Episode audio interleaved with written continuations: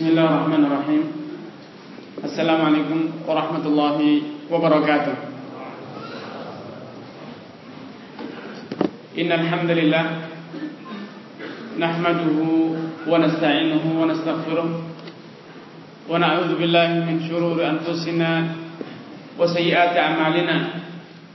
Man yahdihillahu fala mudilla lahu wa man yudlil fala hadiya lahu. أشهد أن لا إله إلا الله وحده لا شريك له وأشهد أن محمدا عبده ورسوله أما بعد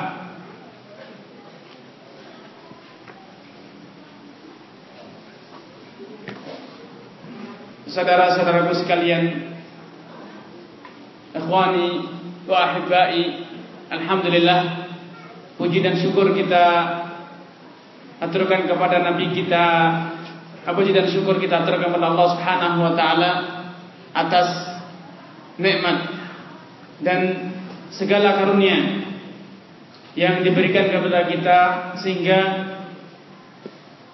secara khusus saya bisa dipertemukan dengan saudara-saudara seiman dan seakidah di Masjid Aisyah ini. Ini adalah satu kenikmatan yang bagi saya adalah kenikmatan besar sekali yang patut saya syukuri. Tidak lupa salawat serta salam kita aturkan kepada Nabi kita Muhammad SAW, kepada keluarganya, serta sahabat-sahabatnya dan seluruh kaum mukminin yang dengan setia meneladani sunnah sunnah beliau hingga akhir masa.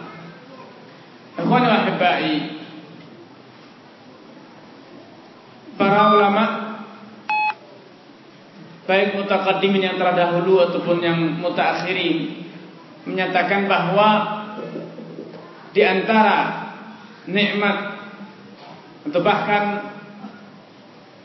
nikmat terbesar yang pernah dirasakan dan Allah berikan kepada umat manusia ialah nikmat Islam nikmat iman. Betapa dengan nikmat iman dan Islam ini kita bisa merasakan indahnya dunia ini. Betapa nikmatnya hidup di dunia ini. Betapa luasnya kerahmatan Allah Subhanahu wa taala.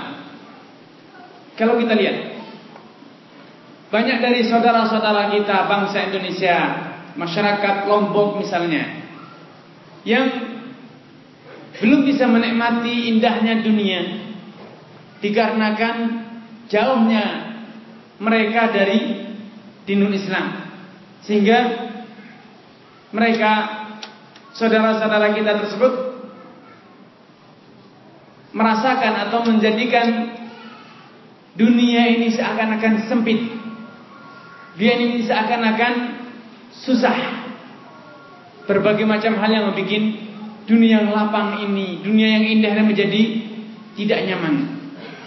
Karenanya Allah Subhanahu wa taala telah menegaskan tentang nikmat Islam dan nikmat ini dengan mengatakan Al-yauma akmaltu lakum dinakum wa atmamtu alaikum ni'mati wa raditu lakumul Islam madina. Pada hari ini itu pada hari Arafah pada tahun 10 dari hijrah Nabi sallallahu alaihi wasallam akmaltu lakum dinakum. Telah aku sempurnakan agama kalian. Wa atmamtu alaikum ni'mati.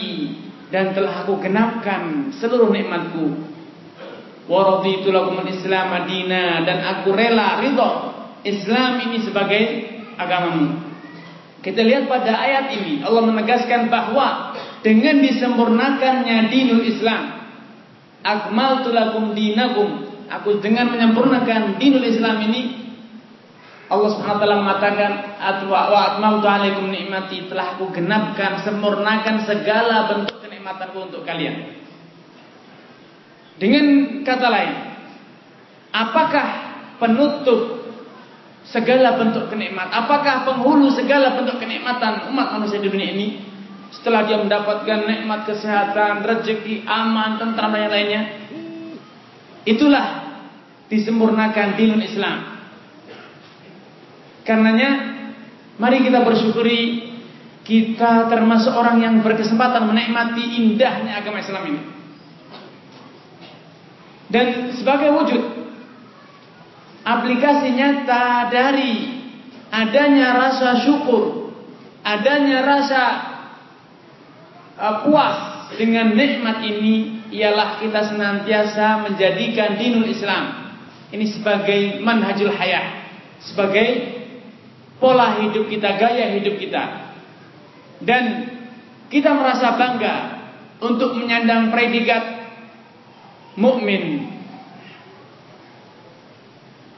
Kenapa? Karena predikat ini, sebutan ini adalah sebutan yang Allah karuniakan.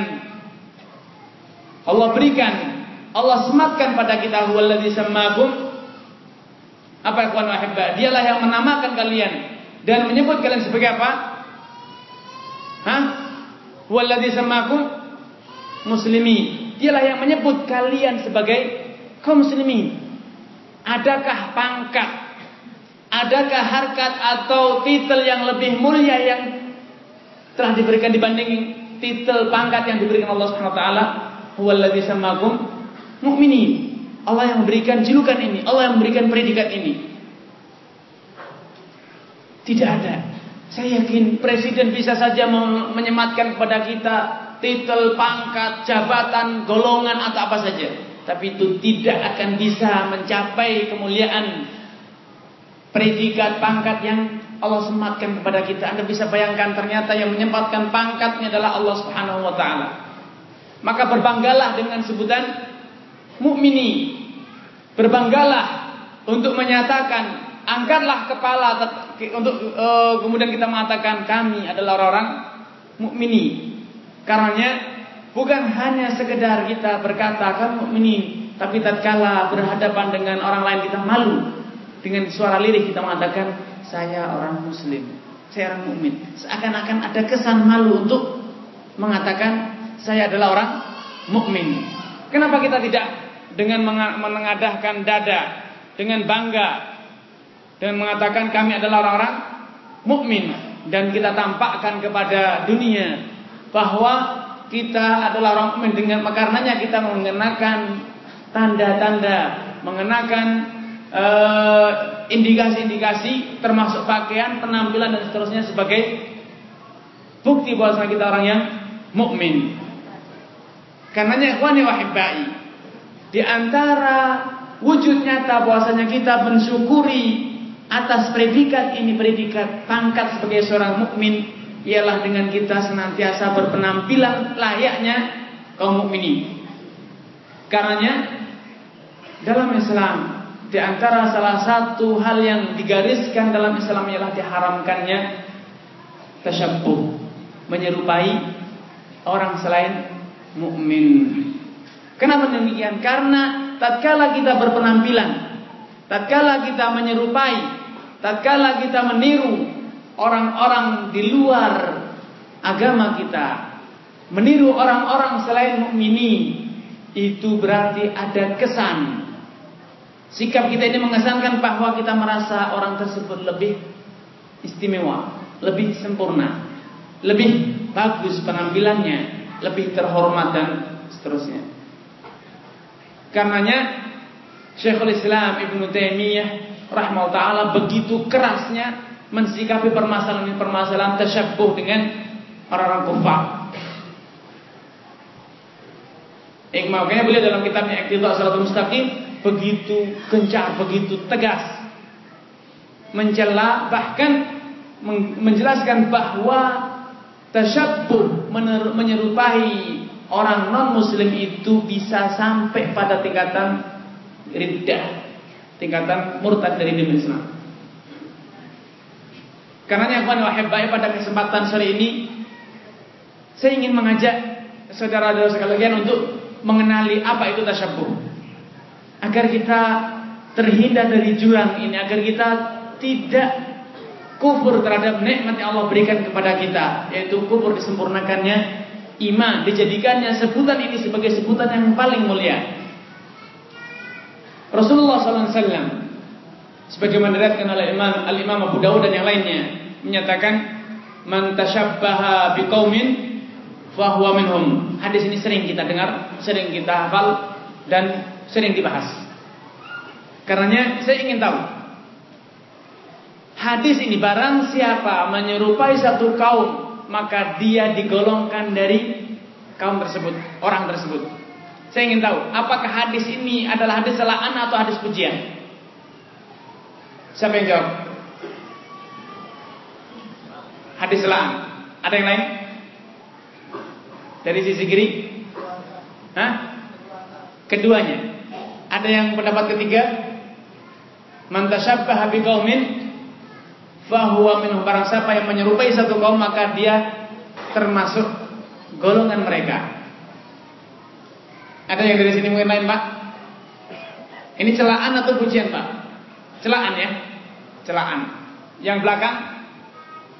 Celaan atau pujian, Pak? Celaan ya? Ya, Pak. Kasihan sekali, Pak. Sayang sekali hadis ini bukan hadis celaan dan juga bukan hadis pujian, tapi dua-duanya.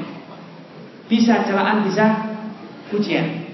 Tapi saya yang ingin saya garis bawahi, saya tidak habis pikir. Hadis yang bisa berarti pujian ini selama ini sejauh ini senantiasa dibawakan sebagai celaan. Senantiasa digunakan untuk berdalil dalam sisi-sisi negatif saja. Kita tidak pernah memotivasi orang, tidak pernah ada ustadz yang memotivasi orang untuk menjadi orang yang mukmin, menjadi orang yang bertakwa dengan hadis ini. Selalu hadis ini dibawakan untuk celaan dan celaan. Padahal tidak demikian. Hadis ini bukan hadis celaan dan bukan hadis pujian, tapi sesuai dengan kondisinya. Seperti hadis ini kaitannya sama dengan hadis innamal a'malu binniyat. Bisa digunakan untuk mengharamkan, bisa digunakan untuk menghalalkan, bisa untuk pujian dan bisa untuk celaan. Sama. Nah, ini saya ingin meluruskan pemahaman ini. Kesempatan ini saya ingin mengajak saudara-saudara sekalian untuk mengetahui bagaimana agama kita ini telah mengalami penyempitan di sebagian sisi dan pemukul rataan, pengeneralan dalam sisi lain. Dan ini menimbulkan ketimbangan-ketimbangan ke hal-hal yang tidak baik di masyarakat. Ikhwan wahibai, selama ini sejauh ini kita selalu mendengar kata-kata tasyabuh tasyabuh dan tasyabuh artinya perbuatan ini adalah haram. Padahal menurut para ulama di antaranya Al-Mulla Al-Qari Al-Hanafi tatkala beliau menjelaskan hadis ini beliau mengatakan hadis ini sesuai dengan kondisinya. Bila Anda tasyabuh menyerupai orang kafir maka hukumnya haram. Bila Anda menyerupai orang-orang saleh, maka Anda pun menjadi seperti orang saleh terpuji, tersanjung dengan perbuatan tasyabuh. Nah, selama ini Pak, kasihan sekali nasihat hadis ini. Nasihat ini hadis ini selalu dianggap sebagai hadis celaan sehingga selalu hadis ini digunakan untuk menghujat dan menghujat. Para ulama Pak telah menjelaskan bahwa tasyabuh itu bisa haram dan di waktu yang sama bisa wajib. Contohnya, Allah Subhanahu wa taala telah menegaskan dalam Al-Qur'anul Karim agar kita tasyabuh. Allah mewajibkan kita untuk tasyabuh. Ya ayyuhalladzina amanu kutiba alaikumusiyam kama kutiba alal ladzina min qablikum la'allakum tattaqun. Orang yang beriman telah diwajibkan atas kalian untuk apa? Berpuasa Alasannya apa Pak? Alasannya adalah agar tasyabuh. Sebagaimana Allah Allah wajib atas orang-orang sebelum kalian la'alakum tattaqun agar kalian bertakwa. Kita lihat bagaimana Allah Subhanahu wa taala mewajibkan kita untuk tasyabuh. Ada yang ragu puasanya puasa Ramadan wajib? Padahal itu adalah syariat umat sebelum kita, tapi diwajibkan. Artinya kita diwajibkan untuk tasyabuh mereka. Tasyabuh dengan orang-orang sebelum kita dalam hal puasa. Begitu juga Allah SWT mengatakan laqad kana lakum fihim uswatun hasanah. Sungguh pada cerita umat-umat zaman dahulu itu di antara cerita Nabi Ibrahim dan kaumnya terdapat uswah hasanah. Jadi teladan. Kita diperintahkan untuk meniru Ibrahim. Dan banyak ayat yang seperti ini. Pendek kata, tasyabuh dengan orang-orang saleh, tasyabuh dengan para anbiya itu hukumnya wajib. Tapi dari sisi lain ada tasyabuh tasyabuh yang nyata-nyata haram. Contohnya, tasyabuh dengan orang kufar, misalnya mengenakan pakaian harir, mengenakan pakaian sutra. Rasulullah mengatakan, "Innama yalbasu hadza." Sesungguhnya orang yang memakai pakaian sutra ini man la khalaqalahu yaumal qiyamah adalah orang-orang yang tidak akan bisa sukses, tidak akan bisa selamat, tidak akan bisa masuk surga di mana? Di akhirat. Ini bukti bahwasanya memang mengenakan pakaian sutra itu adalah tasyabuh dengan orang-orang yang bakal masuk neraka. Dalam hadis lain tatkala Rasulullah menyaksikan sahabatnya mengenakan cincin dari besi Beliau menjelaskan bahwasannya ini adalah seragamnya, pakaiannya penghuni neraka. Dengan demikian, tasyabuh dari satu sisi bisa wajib, dari sisi bisa haram. Karenanya para ulama mengatakan bahwa tasyabuh itu sesuai dengan kondisi dan al-mutasyabbah bihi. Siapa yang ditiru? Kalau yang ditiru adalah orang yang tercela, atau orang yang nakis, orang yang uh, kurang, tidak sempurna, maka tasyabut tersebut haram hukumnya. Karenanya kaum laki-laki itulah kesempurnaannya tatkala dia berpenampilan bersikap seperti layaknya kaum laki-laki. Tapi tatkala kaum laki-laki meniru wanita, walaupun Aisyah yang ditiru, walaupun Khadijah yang dia tiru, Walaupun Maryam yang dia tiru, maka perbuatannya ini haram. Padahal siapa mereka? Siapa orang-orang saleh tapi ditiru dalam hal yang nakis, dalam hal yang kurang bagi kaum laki-laki. Kalau kita meniru dengan gaya Aisyah berbicara, gaya Aisyah berpakaian, tentu ini adalah tercela bahkan kita dikutuk oleh Rasulullah SAW padahal kita meniru istri beliau. Kenapa? wanita dibanding pria kedudukannya lebih rendah. Artinya wanita memiliki kekurangan bila dibanding pria. Pria itu sempurna kapan? Tatkala ia berpenampilan sebagai menolaknya pria. Tapi tatkala kita berpenampilan seperti, seperti Aisyah, seperti Khadijah pasti kita dicela Allah al-mutasyabbihina minar rijali bin nisa. Rasulullah Rasulullah Rasulullah melaknati orang-orang laki-laki kaum laki-laki yang meniru kaum wanita. Dan la'anallahu mutasyabbihat, wanita-wanita yang meniru minan nisa'i birrijal. Wanita yang meniru kaum laki-laki. Hadis ini, ikhwan wa hadis yang diriwayatkan oleh Imam Bukhari ini dijelaskan oleh para ulama bahwa kesempurnaan laki-laki itu terletak pada kelaki-lakiannya. Sebaliknya, kesempurnaan wanita itu terletak pada kewanitaannya. Tatkala wanita menjaga ciri khas kewanitaannya, suaranya yang lembut, tutur katanya yang merdu, jalannya, pakaiannya sesuai dengan karakter sebagai kaum wanita. Sebaliknya, laki-laki pun demikian, menjaga penampilan, suara dan uh, penampilan uh, tata cara akhlaknya adalah seperti laki-laki, maka itulah sempurna.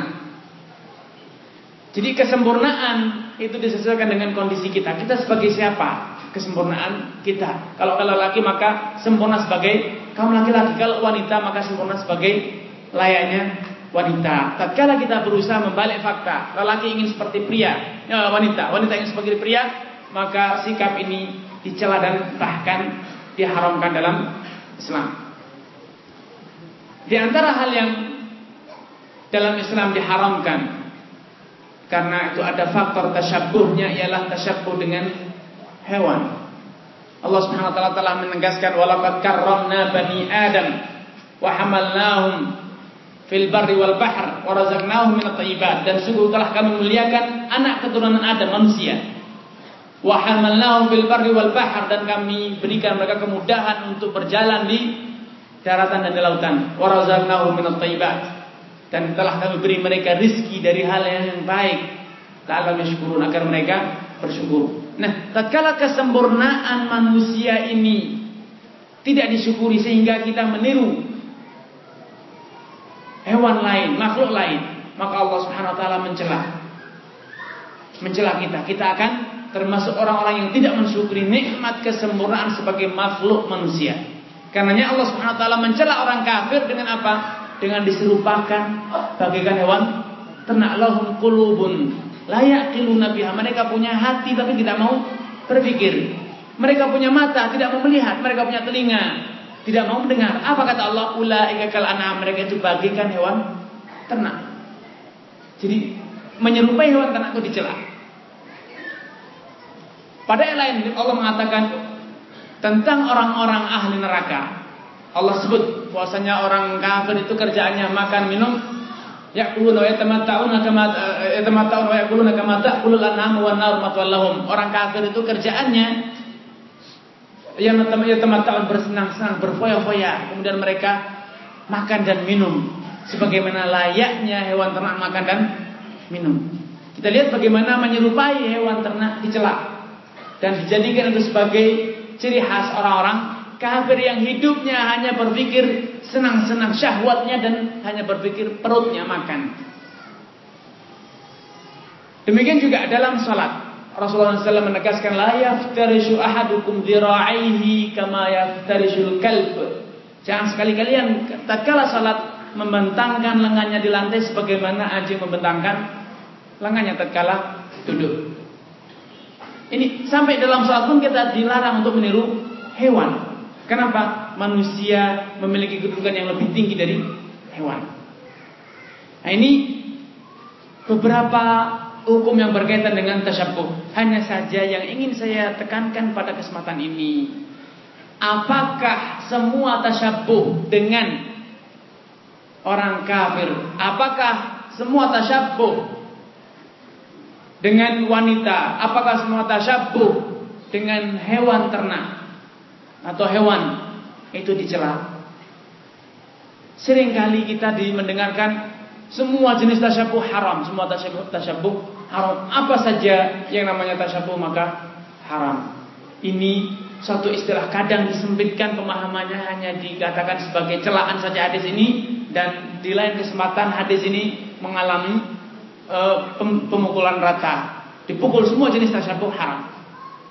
Semua jenis tasyabuh dengan orang kafir haram. Padahal kenyataannya tidak. Pada suatu hari Anas bin Malik mengisahkan Rasulullah SAW kata au arada an yaktub. Rasulullah sudah menulis atau hendak menuliskan surat.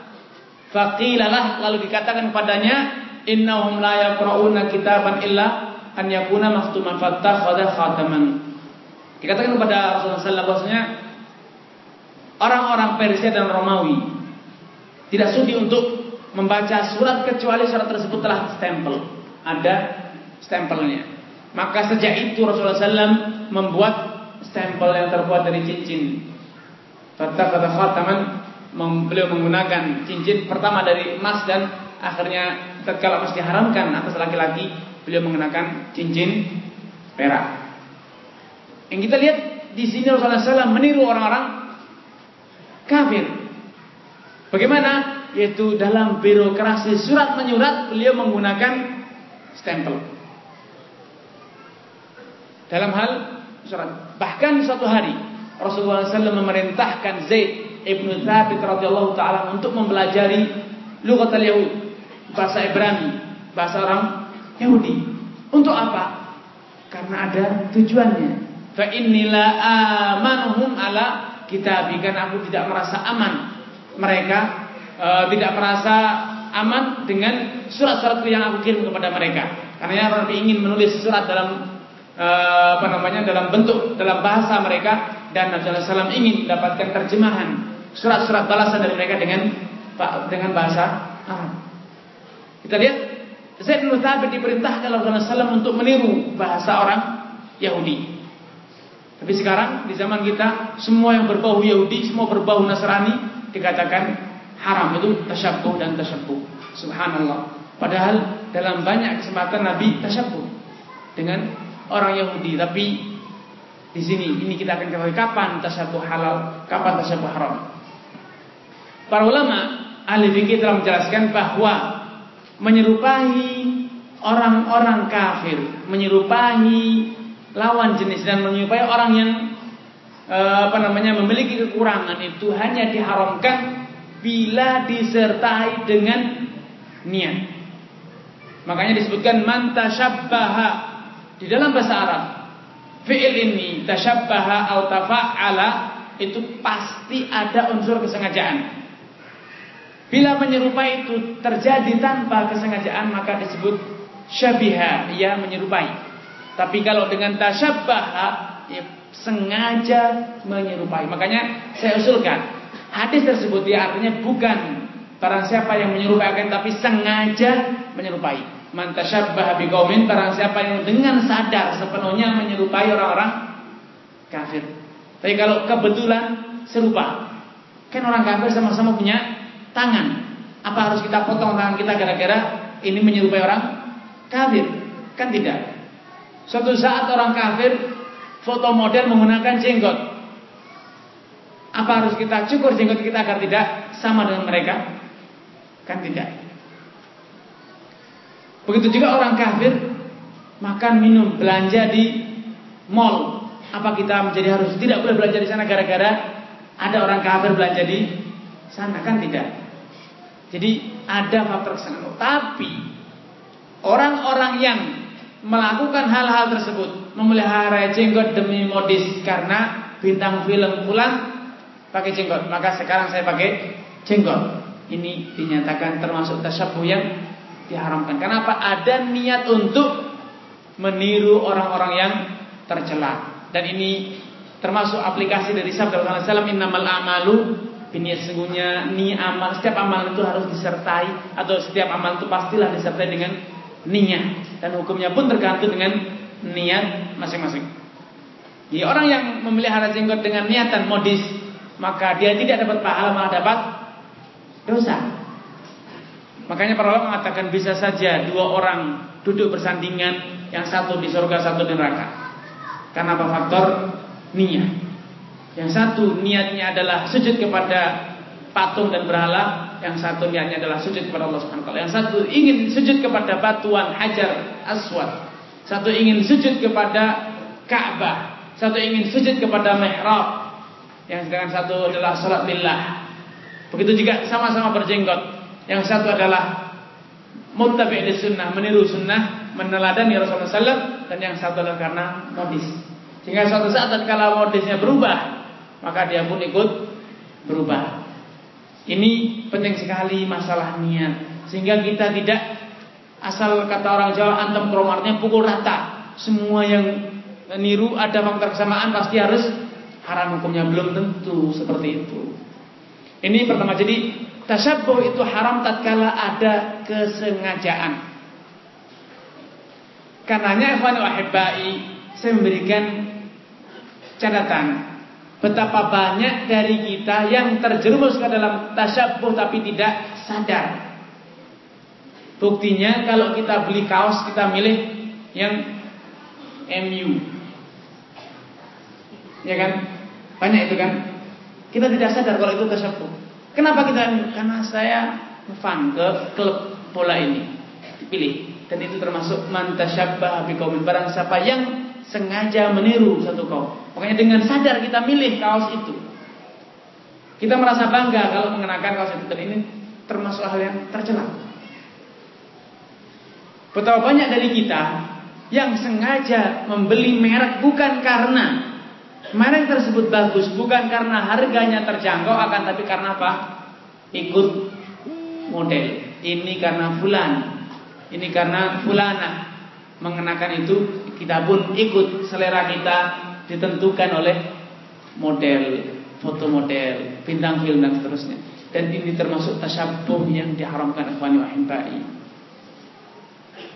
Jadi catatan pertama tasyabuh itu haram kapan tatkala ada kesengajaan. Sehingga orang yang tidak sengaja tidak tahu kalau ini adalah seragamnya MU. Warna, model, maka tidak bisa dikatakan perbuatannya haram, tapi kita katakan pada dia setelah Anda tahu ganti. Jangan dipakai lagi. Bukan setelah tahu kemudian terus karena nanti setelah tahu wah ternyata saya model juga ya gitu. Tidak benar. Uh, makanya pada suatu hari tatkala Rasulullah SAW menyaksikan salah seorang sahabatnya mengatakan mengenakan pakaian berwarna kuning muasfar yang dirubah warnanya menjadi kuning, dicelup dengan warna kuning. Rasulullah SAW menjelaskan hada min siyami al kufar. Pakaian ini termasuk seragamnya orang-orang atau ciri khas orang kufar, walaupun dia tidak sengaja. Sampai Rasul mengenakan dia tidak tahu bahwa itu adalah haram maka dilepaslah pakaian tersebut. Jadi yang pertama saya tekankan lagi adalah harus adanya kesengajaan atau niat. Kemudian yang kedua, perbuatan termasuk merupakan ciri khas orang-orang yang tercela.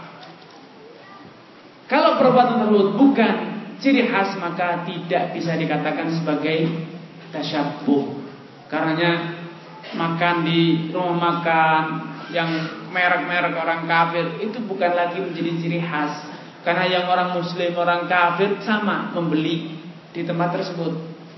Kemudian juga mengenakan produk-produk orang kafir pun tidak tasyabuh. Kita makanya buktinya kita mengenakan produk-produk miliknya Jepang, miliknya Cina, miliknya Amerika, tidak masalah. Karena itu bukan tasyabuh. Terlebih-lebih dan ini catatan ketiga, barang-barang tersebut, produk-produk tersebut ada gunanya terbukti bermanfaat. Terbukti bermanfaat. Karenanya tadi Rasulullah SAW meniru orang kafir Persia dan Romawi dalam metode penulisan surat. Kenapa? Penulisan surat dengan stempel itu ada gunanya yaitu suratnya dipercaya dan akhirnya dibaca. Suratnya dipercaya dan dibaca. Karenanya banyak hal yang ada di masyarakat sekarang dan itu terbukti berguna tapi dipahami oleh sebagian kita sebagai tasyabuh. Kenapa? dikira ini adalah produknya orang kafir. Betul, itu adalah produknya orang kafir, tapi itu terbukti bermanfaat. Banyak penemuan-penemuan orang kafir yang bermanfaat selama ini masih kita takuti. Padahal itu terbukti bermanfaat. Hanya saja sering ini permasalahan yang perlu diingat di masyarakat penggunaannya disalahgunakan. Penggunaannya disalahgunakan sehingga fasilitas tersebut atau produk tersebut atau teknologi tersebut sering kali digunakan dalam hal-hal yang bermaksud kepada Allah Subhanahu wa taala. Andai hal-hal tersebut dimanfaatkan dalam hal-hal yang baik, ini saya akan mendatangkan kebaikan yang banyak. Misalnya radio, sekarang terbukti radio ternyata bermanfaat. Selama ini kita punya bayangan radio isinya musik. Karena apa? Fakta yang ada, stasiun-stasiun yang ada adalah stasiun-stasiun musik. Tapi tatkala kita memberikan alternatif, membuat radio. Terbukti radio berguna untuk dakwah. Semua orang di pelosok-pelosok di gunung-gunung bisa mendengar dakwah kita tanpa harus kita capek-capek pergi ke sana. Bermanfaat. Jadi penggunaan teknologi radio, informatika, televisi dan lainnya tidak bisa dikatakan itu tasyabuh dengan kufar atau tasyabuh dengan siapa saja kecuali dari sisi pemanfaatannya. Kalau salah gunakan berarti haram. Kalau penggunaannya baik berarti halal. Jadi selama suatu produk, suatu hal itu mendatangkan manfaat maka tidak dikatakan tasyabuh yang haram bahkan tasyabuh yang mubah atau bahkan sunnah. Selanjutnya di antara catatan yang perlu diingat tentang uh, tasyabuh. Tasyabuh itu bisa saja sampai pada tingkatan haram bisa bahkan sampai tingkatan riddah kata Syekhul Islam Ibnu Taimiyah, bisa sampai tingkatan kubur.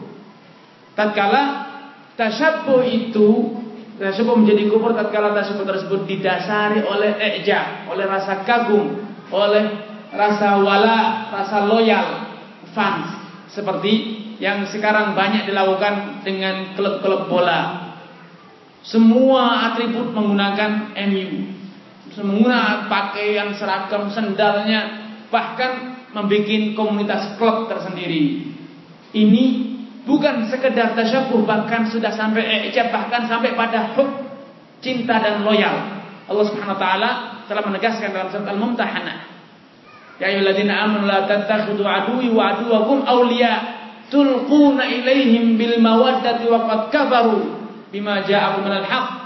Wahai orang yang beriman, janganlah kalian sekali-kali jadikan aduwi wa aduwakum musuhku dan musuh kalian sebagai aulia, sebagai pembela, sebagai uh, kekasih kalian. Tulquna ilaihim bil mawaddah yang kalian cintai, kalian sayangi. Wa qad kafaru bima ja'akum minal haq. Padahal mereka telah nyata-nyata kufur dengan agama yang kalian imani, agama yang datang kepada kalian. Nah, adanya klub-klub seperti tersebut, komunitas apa namanya MU pencinta MU, pencinta klub musik ini, oh, bintang film ini, ini ada itu karena kan adanya cinta, adanya kagum, adanya kasih sayang. Dan inilah yang dimaksud Allah taala sebagai, sebagai al-mualah loyal kepada orang kafir dan ini menurut Syekhul Islam Taimiyah dan yang lainnya tasyabuh yang sampai pada tingkatan loyal, tasyabuh yang sampai pada tingkatan al-hub itu tasyabuh yang kufur atau riddah. Karena termasuk mualah dengan orang kafir. Tapi tasyabuh yang hanya sengaja faktor sengaja tanpa ada loyal ini hanya sebatas tasyabuh yang haram. Nah, ada satu poin yang mungkin dipertanyakan di sini. Kenapa tasyabuh itu diharamkan? Itu kan faktor penampilan saja. Kenapa dipermasalahkan? Bukankah pakaian itu aslinya adalah halal? Bukankah makanan semuanya halal? Bukankah yang lainnya itu halal? Tapi kenapa kalau itu menyerupai orang kafir, menyerupai orang munafik, menyerupai orang fasik diharamkan? Para ulama menyebutkan bahwa al-musyabahatu fil zahir turithul musyabahata fil batin. Adanya keserupaan lahir itu adalah ekspresi dari adanya keserupaan dalam batin. Tidak mungkin orang itu dengan sengaja meniru kecuali kalau ada rasa ejab, ada rasa kagum, ada rasa puasanya yang dia tiru itu adalah sempurna dan bagus. Orang yang merasa itu tidak sempurna, itu jelek pasti tidak akan pernah meniru. Makanya orang kota kalau melihat orang desa bilangnya kamso, sudah kampung desa, makanya tidak mau dia niru. Kenapa dia merasa orang desa itu memiliki kekurangan? Dan orang kok orang desa pun yang menyadari kekurangan ini mereka berusaha niru orang yang kota. Maka e, mereka banyak yang orang-orang desa niru-niru orang kota karena merasa orang kota ini lebih sempurna, lebih terpelajar, lebih rapi, lebih bagus dan seterusnya. Tapi orang kota yang telah merasa dirinya sempurna tidak akan niru dengan orang desa. Mereka kamso banget niru orang ini, penampilannya ini. Kenapa? Karena adanya ejab kita meniru. Adanya kesadaran bahwa ini yang dia demi lebih sempurna, lebih bagus. Karena ikhwan wahibai, ahlul ilm, para ulama mengatakan tasyabbuh ini diharamkan oleh Islam agar tidak ada pintu-pintu ta'ajub, pintu-pintu kagum yang pada ujung-ujungnya adalah mewariskan adanya rasa loyal, ada rasa cinta kepada orang kafir, loyal kepada orang-orang yang atau kagum dengan orang-orang yang nafis, orang-orang yang tingkatannya lebih rendah. Karena tatkala kita kagum dengan orang yang tingkatannya lebih rendah itu berarti kita kubur dengan nikmat kesempurnaan yang ada pada diri kita. Kita kagum orang kafir berarti kita merasa dinul Islam ini kurang, dinul Islam ini tidak bagus, dinul Islam ini terbelakang, dinul Islam ini kolot dan seterusnya. Karenanya mari kita menjaga penampilan kita sebagai seorang muslim, seorang mukmin. Dan sebagai penutup saya sengaja mengangkat tema ini kepada wahibai tadi ingin meluruskan bahwa ternyata selama ini kita sering kali pragmatis dalam menghadapi suatu permasalahan, tidak ingin berpikir panjang. Tasyabuh ya sudah semua jenis tasyabuh haram padahal ternyata banyak tasyabuh yang wajib. Hadis yang selama ini kita dengar dan kita gunakan ternyata telah kita sempitkan artinya. Hadis yang itu merupakan bisa sebagai dalil untuk memotivasi malah kita jadikan dalil untuk hanya untuk mengharamkan, melarang. Padahal dalil ini, hadis ini, hadis mantasyabbah biqaumin fahuwa minhum, ini seyogianya kita gunakan juga untuk memotivasi orang untuk mengikuti sunnah, mengikuti memotivasi orang untuk membangkitkan kecintaan kepada orang-orang saleh. Karenanya Anas bin Malik radhiyallahu taala pada suatu hari mengatakan, "Ma farihtu ba'dal Islam." Aku tidak pernah mendapatkan kebanggaan, kebahagiaan, kesenangan. Setelah aku mendapatkan keislaman hidayah masuk Islam, kafarahi sebagaimana senangku, banggaku, kebahagiaanku tatkala aku mendengar sabda Rasulullah SAW al-mar'u ma'aman ahab.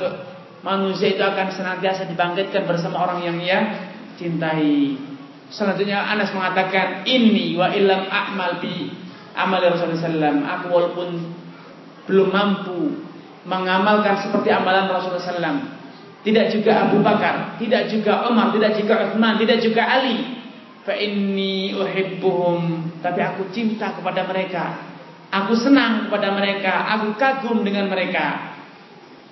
Inilah ikhwan wa hibbai Anas bin Malik kita lihat walaupun tidak langsung berdalil dengan hadis ini tapi beliau mewujudkan istidlal pendalilan dengan hadis ini dengan cara lain beliau mengatakan dengan hadis ini artinya dengan kecintaan saya dengan usaha saya untuk meniru mereka walaupun tidak sama Beliau beroptimis besar untuk bisa dibangkitkan bersama Rasulullah SAW bersama Bakar Umar Rahman dan Ali. Karena wahibbai, mari kita katakan, tidakkah anda ingin dibangkitkan bersama Abu Bakar Umar Ali? Maka tirulah mereka, tasyabuhlah dengan mereka, cintailah mereka. Kalau belum bisa mencintai sepenuhnya maka mulailah, bangunlah, tumbuh suburkanlah cinta kepada orang-orang saleh dengan meneladani, meniru dengan tasyabuh perbuatan mereka. Inna tasyabbuha bil kirami kiramu. Kata orang Arab sesungguhnya tasyabbuh meniru orang yang dermawan, orang yang mulia itu adalah kemuliaan dan kedermawan tersendiri. Tapi sebaliknya, tasyabbuh meniru dengan orang lain, orang yang tercela itu adalah lu'un, itu adalah sikap yang tercela pula. Karena yang pada wahibai, marilah mulai kita hari ini membuka wacana kita, wawasan kita, sudut pandang kita. Bahwa betapa banyak dari hal-hal yang dalam hidup kita itu seharusnya kita puji malah kita celah. Dan betapa banyak dalam hidup kita yang selama ini kita takuti ternyata itu seharusnya kita cintai, kita dekati dan betapa banyak dalam kehidupan kita sesuatu yang kita anggap itu adalah tidak baik ternyata kadang-kadang itulah yang sejatinya harus kita lakukan. Kita menganggap tasyabuh itu haram maka kita. Sekedar ada tasyabuh kita tinggalkan. Padahal tidak semua tasyabuh haram. Bahkan betapa banyak tasyabuh yang halal, betapa banyak tasyabuh yang sunnah, betapa banyak tasyabuh yang bisa sampai wajib seperti puasa Ramadan tasyabuh dengan orang-orang sebelum kita, tapi itu diwajibkan oleh para ulama. Tidak ada yang meyakini puasa Ramadan adalah haram.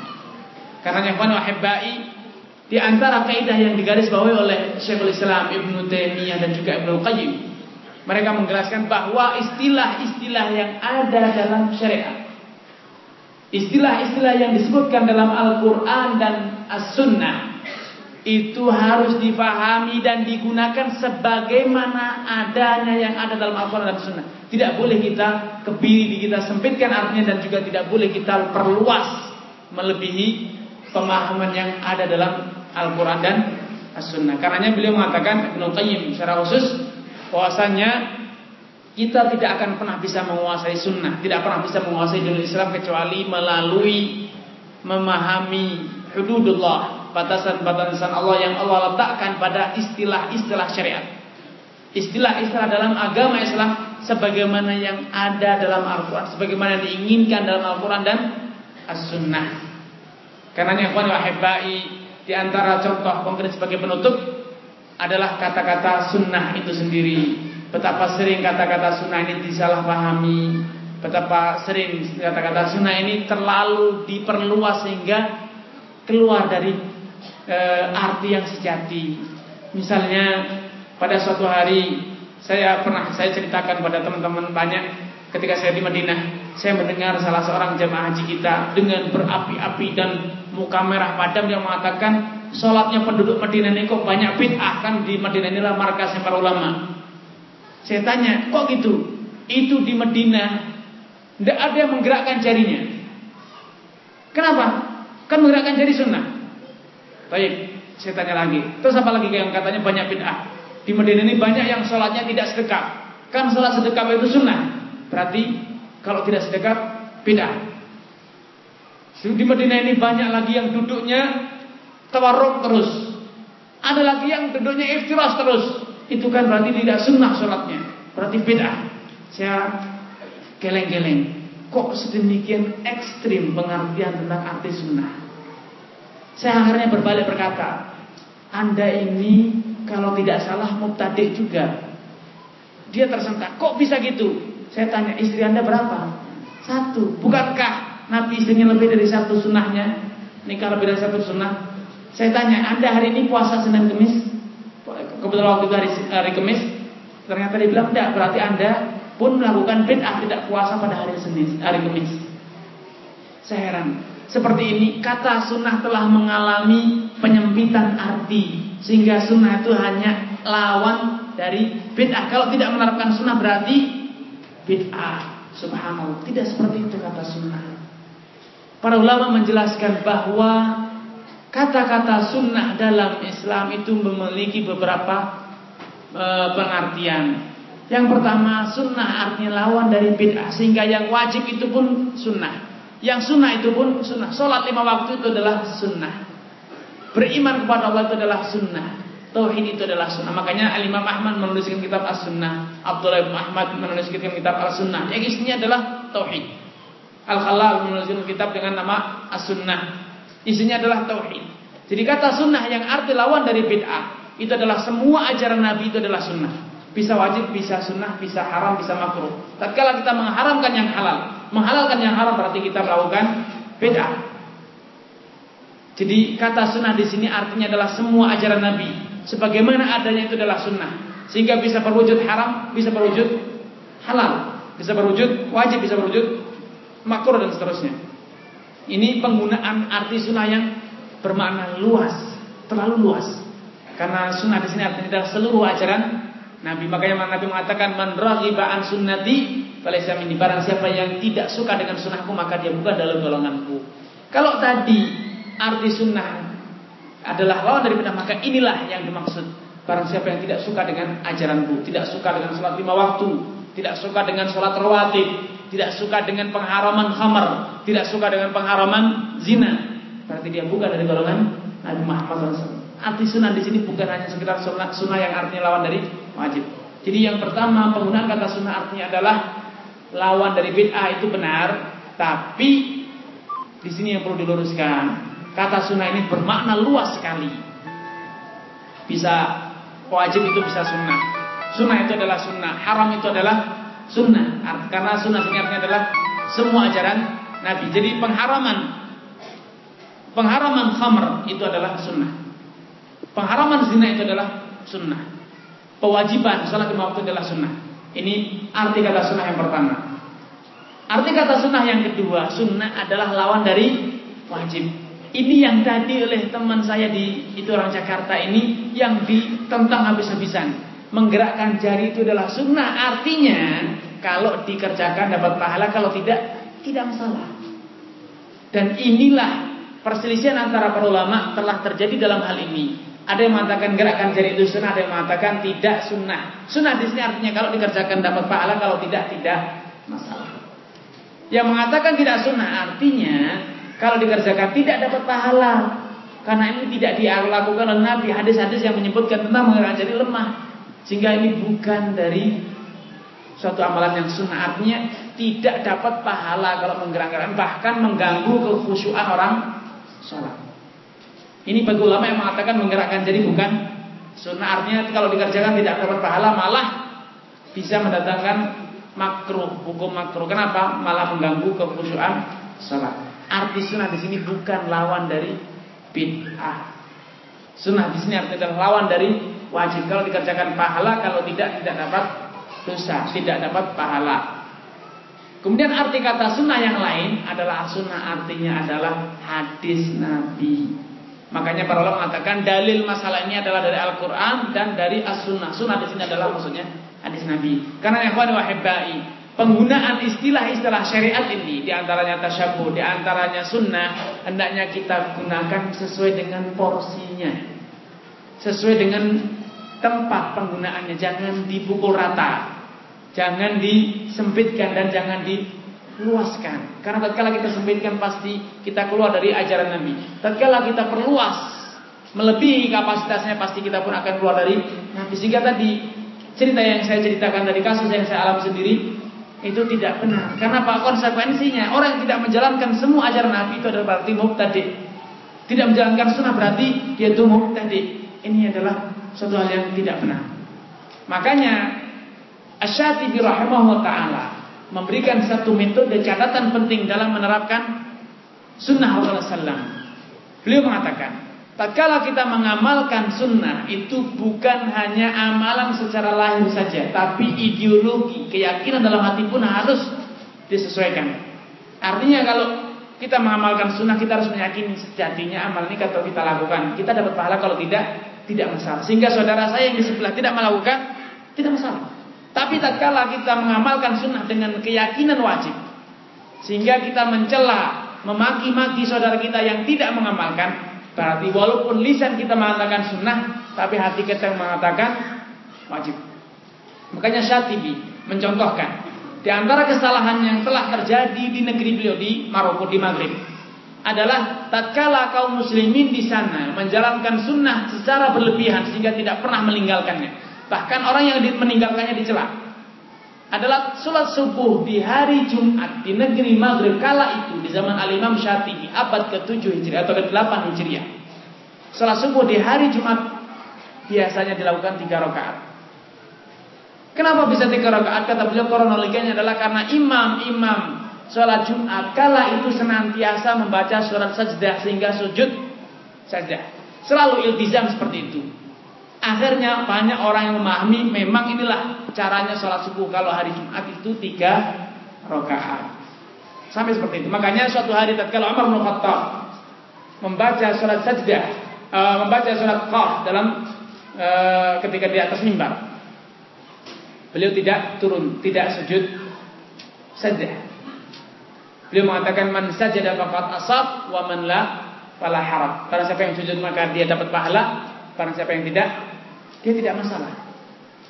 Dia tidak masalah. Ini satu metode dalam penerapan sunnah yang dicontohkan oleh Umar bin Khattab.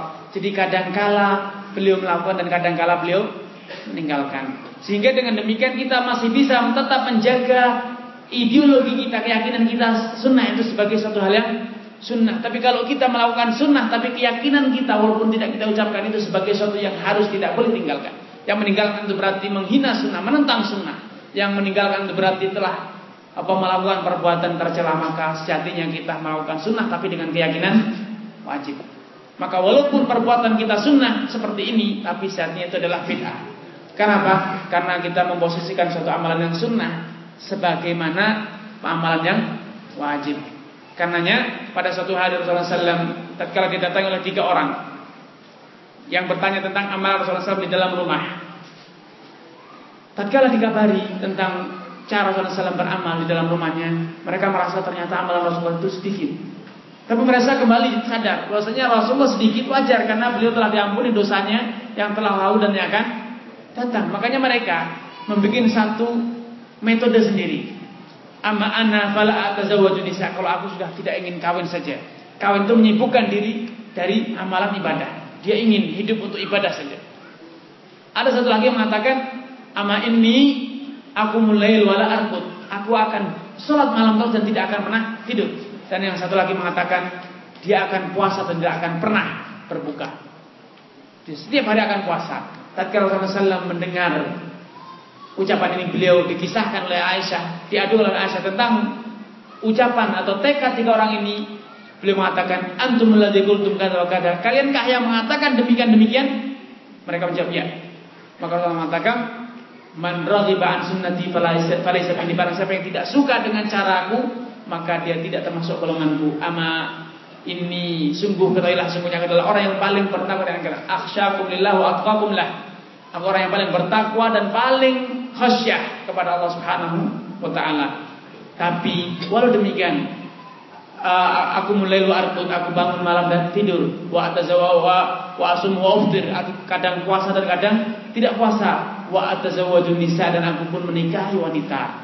Faman raghiba an sunnati falaysa minni. Barang siapa yang tidak suka dengan metode ini, maka dia tidak termasuk golonganku. Kita lihat ikhwan wahibah, tiga orang saudara kita ini, tiga orang sahabat ini yang menurut sebagian salah satunya adalah Ali bin Abi Thalib. Radhiyallahu ta'ala ingin meninggalkan sesuatu yang mubah. Nikah itu kan yang mau nikah silakan yang enggak silakan. Tidak kala itu sebagai dianggap sebagai sesuatu yang harus. Sholat malam itu adalah sesuatu hal yang sunnah, tapi tak kala diperlakukan sebagaimana amalan yang wajib, tidak mau ditinggalkan. Dia ingin terus sholat malam, tidak mau meninggalkannya sama sekali. Puasa itu adalah amalan yang sunnah, tapi tatkala itu diperlakukan sebagaimana amalan yang wajib, dia terus mengamalkannya, tidak ingin meninggalkan puasa sekalipun. Maka ditentang oleh Rasulullah SAW habis-habisan dan mengatakan man raghiba an sunnati falaysa minni. Makanya hadis ini, kisah ini menjadikan kita bertanya, sudahkah sunnah kita kita kerjakan sesuai dengan sunnah atau sunnah kita kita kerjakan dengan beda? Sudahkah selama ini kita mengamalkan sunnah dengan cara-cara yang sunnah ataukah selama ini kita mengamalkan sunnah dengan cara-cara yang beda? Mengerjakan sunnah tapi dengan cara yang beda. Kenapa? Memperlakukan sunnah sebagaimana yang wajib dan mensikapi amalan sunnah sebagaimana mensikapi yang wajib. Ini mengamalkan sunnah dengan cara-cara yang beda. Tapi yang benar sunnah diamalkan secara lahir sebagaimana e, mestinya dan diyakini sebagai sunnah sebagaimana mestinya. Jadi karena Syadi mengatakan antara ucapan amalan dan ideologi itu harus sejajar, sejalan. Ucapannya sunnah, amalannya sunnah dan keyakinannya pun itu adalah sunnah. Yang wajib pun demikian. Amalannya wajib, ucapannya wajib, dan keyakinannya pun wajib tidak boleh dibolak balik. Tiga hal ini harus disertai, harus disandingkan secara bersamaan. Baru amal kita akan benar. Tasyabuh haram kapan? Tatkala demikian demikian. Wajib kapan? Demikian demikian. Salat rawatib sunnah kapan? Demikian demikian. Tapi kalau salat rawatib itu bisa menjadi bid'ah kapan? Tatkala diperlakukan sebagaimana layaknya kita perlakukan wajib. Ketika kita melakukan salat surat rawatib itu seperti wajib yang meninggalkan kita hukumi, kita celah, kita caci maki, yang menggerakkan apa yang tidak menggerakkan jari kita curigai di orang yang menentang sunnah, orang yang apa namanya eh, anti sunnah. Ini berarti kita telah memperlakukan sesuatu yang sunnah bagikan wajib. Karena tadi contoh yang dicontoh oleh Umar Khattab agar kita bisa menjaga keyakinan yang benar sunnah sebagaimana sunnah adalah sesekali kita bervariasi dalam beramal. Dan demikianlah dahulu Nabi. Nabi itu bervariasi. Kadang menggerakkan, kadang tidak. Kadang sholat, kadang tidak. Kadang puasa, kadang tidak. Itu metode Nabi SAW dalam beramal. Begitu juga dalam doa, doa tasyahud. Variasi dalam doa tasyahud. Doa iftitah, beliau variasi. Tidak setiap kali membaca itu. Doa tasyahud, doa rukuk, beliau variasi. Makanya banyak sekali kita dapatkan doa-doa rukuk, doa-doa sujud. Para ulama mengatakan itu tidak diucapkan oleh Nabi dalam satu waktu, itu diucapkan oleh Nabi SAW dalam berbagai kesempatan. Sehingga ini menunjukkan bahwasanya yang diterapkan oleh Nabi adalah variasi bukan monoton satu amalan. Ini yang saya sampaikan. E, terus terang saya menyampaikan mengangkat permasalahan ini ingin mengajak kita agar amal kita ini benar-benar sunnah dengan keyakinan yang sunnah dan amalan kita itu wajib dengan keyakinan yang wajib dan tidak terjadi panjang pencampur aduan antara ideologi dan amalan. Keyakinan dalam hati dengan amalan wallahu a'lam Assalamualaikum warahmatullahi wabarakatuh. Bismillahirrahmanirrahim. E, banyak pertanyaan yang masuk. E, saya ingin jawab satu persatu tapi tidak semua karena banyak yang terulang. Yang pertama, apa Ustaz songkok hitam yang antum pakai itu apa tidak tasyabuh dengan ahlul bid'ah? Bagus pertanyaannya. Masya Allah ini yang tanya pemberani sekali. Bukan singgungan lagi, tapi tabrakan. Tapi yang ditabrak ternyata gunung, mati sendiri. Ya sih kalau nabrak mbak pilih-pilih. Kalau nabrak itu kambing, kambing mati. Jadi kalau nabrak yang ditabrak itu adalah tiang listrik, kita yang mati. Eh, ikhwan uh, wahibai. Uh, songkok hitam, peci hitam, pakaian bangsa kita. Ini bukanlah ciri khas ahlul bid'ah. Kita tidak bisa mengatakan bahwa setiap yang pakai peci hitam itu adalah ahlul bid'ah. Makanya tadi saya katakan, saya tekankan bahwasanya di antara tasyabuh yang diharamkan atau kaidah tasyabuh yang diharamkan itu adalah menyerupai ciri khas. Jadi kalau bukan ciri khas, maka itu bukan tasyabuh. Yang tadi saya katakan belanja di mall, belanja makan kentak itu kan aslinya miliknya orang kafir. Tapi kan sekarang sudah bukan menjadi ciri khas lagi. Maka belanja di sana tidak masalah. Halal-halal saja. Walaupun dulu pertama kali yang bikin siapa? Orang kafir. Kendaraan itu siapa yang bikin, Pak? Pesawat siapa yang bikin? Orang kafir pertama kali yang bikin. Makanya kalau saya dituduh songkok itu tasyabuh, saya ingin tanya, Nokia itu miliknya siapa sih? Soalnya saya yakin 99% ini pakai Nokia. Tasyabuh buang itu semuanya pakai Nokia. Kenapa itu yang bikin siapa? Orang kafir. Bahkan di situ disematkan cara atau ciri khasnya orang kafir. Ciri khasnya orang Nasrani di produk tersebut. Karenanya hal-hal yang seperti ini perlu diluruskan. Tidak semua yang sama itu tasyabuh. Tadi saya sudah serabatkan sebutkan bahwasanya ada tasyabuh itu yang mubah, ada tasyabuh yang haram. Kalaupun ini dianggap sebagai tasyabuh maka saya katakan itu tasyabuh yang halal. Kenapa? Karena bukan ciri khas. Jika tidak bisa menilai ini alul bidah dari pecinya. Ini pertama. Kemudian kedua dan ini yang paling penting, saya ini optimis besar, memiliki optimis besar bahwasanya bangsa Indonesia ini layak masuk surga. Saya tidak pesimis kok. Saya bukan pengikut paham Madesu masa depan suram yang beranggapan bahwasanya bangsa Indonesia ini tidak layak masuk surga. Kok gitu Ustaz? Saya ingin tanya. Uh, kebanyakan Ustaz, kebanyakan teman-teman yang sudah mulai ngaji, sadar, mengenal apalagi mengenal yang namanya manhaj salaf, rata-rata langsung ganti seragam ganti seragam. Ganti seragam ikut orang Pakistan atau ganti seragam ikut orang Yaman. Kasihan sekali bangsa kita. Seakan-akan kita ingin mengatakan kalau ingin bertahan sebagai warga Indonesia, bangsa Indonesia asli, maka tidak layak masuk surga. Yang masuk surga itu adalah orang Pakistan dan orang Yaman. Saya itu belum bisa ngelus dada dulu. Bangsa kok sial sekali surga aja tidak punya kesempatan gitu. Jadi ustadz atau saudara-saudara kita yang belajar ngaji langsung ganti seragam. Semua yang dulu dia pakai dari pakaian bangsanya langsung ditinggalkan. Sebagai indikasi bahwasanya dia itu benar-benar multazim. Makanya pakaian pakaian padahal pakaian itu ya dipakai oleh tabligh. Yang penyanyi itu Amita Bachchan ya pakainya itu. Dia tidak menyadari bahwasanya penyanyi dangdut Pakistan, India, seragamnya adalah pakaian itu. Yang orang Ahmadiyah, orang eh, apa namanya Durus dan yang lainnya yang Syiah yang ada di Pakistan seragamnya adalah pakaian itu. Tapi kita menganggap kalau sudah pakai pakaian Pakistan itu tidak tasyabuh. Padahal subhanallah itu tasyabuh juga dengan orang-orang tablet. Tapi kita tidak sadar. Tidak apa-apa kalau ini tidak tasyabuh. Subhanallah. Ini tasyabuh dengan Ahmadiyah. Tidak mau kita tidur Ahmadiyah. Kenapa ini pakaian ustadz saya? Dan saya punya optimis besar. Bangsa kita ini layak masuk surga. Saya makanya tidak perlu ganti atribut kalau jadi ingin jadi salafi itu tidak perlu ganti atribut. Pakailah pakaian bangsa kita sendiri. Karena kalau kita pakai pakaian ternyata tasyabuh juga dengan Amitabh Bachchan. Pakaiannya seperti itu. Masa kita mau? Ya, makanya tadi tergantung niat. Kalau anda pakai pakaian anda niatnya adalah tasyabuh dengan Amitabh Bachchan yang haram pakaian Pakistan. Niatnya tasyabuh dengan tabligh ya tidak benar. Niatnya tasyabuh dengan Ahmadiyah, Ahmadiyah di India pakainya seperti itu, Pak. Di Pakistan pakaiannya ya seperti itu. Tapi kenapa tidak ada yang curiga? Ustaz, kenapa Anda pakai bajunya orang Pakistan? Kan ini tasyabuh dengan Ahmadiyah. Apa Anda mengakui Ahmadiyah? Kan harusnya tanya seperti itu. Yang pakaian Yaman. Setahu saya tokoh-tokoh sufi yang geleng-geleng di kuburan Yaman pakaiannya adalah ubul-ubul yang di kepalanya.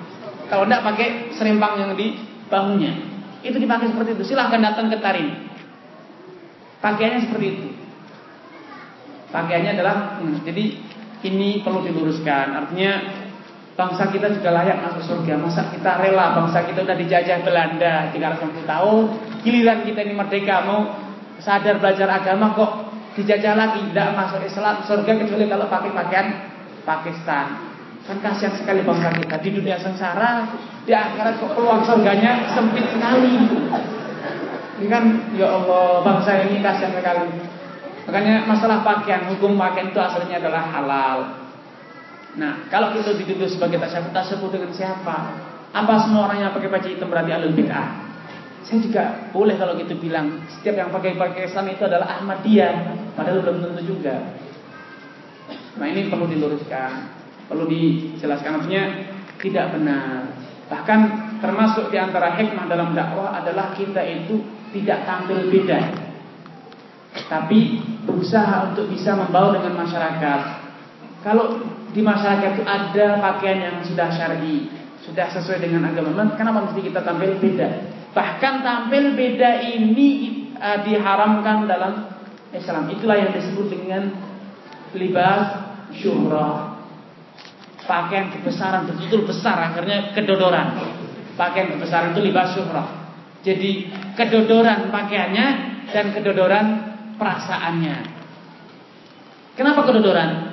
dia memakai peragam seragam tentara padahal bukan tentara sehingga petentang-petentang sana seakan-akan dia tentara sehingga ditakutin di jalan padahal dia bukan tentara itu masuk syurah petentang-petentang pakaian kiai padahal bukan kiai kalau di satu masyarakat kiai itu biasa mengenakan pakaian tertentu dia pakai dia pun perasaannya pun kedodoran pak biasanya wah keren seperti kiai kan seperti itu begitu tadi tasyabbuh tatkala kita menyerupai Tanya saudara-saudara kita yang tasyabuh dengan Michael Jackson. Dia pun merasa berusaha jalannya, geraknya seperti Michael Jackson. Kenapa? Hatinya kedodoran. Betul-betul kebesaran hatinya. Dia bukan makanya itu tadi diharamkan tasyabuh kenapa? Tasyabuh lahir itu mendatangkan tasyabuh dalam batin. Tasyabuh lahir kesamaan, keserupaan lahir itu mendatangkan keserupaan dalam batin, kecintaan dalam hati makanya tidak benar. Nah saya terus terang eh, terkena program cinta produk dalam negeri. Jadi kasihan bangsa kita ini produk peci, produk sarung tidak laku. Yang laku malah produk baju Pakistan. Ini kan penjajahan dalam eh, bisnis.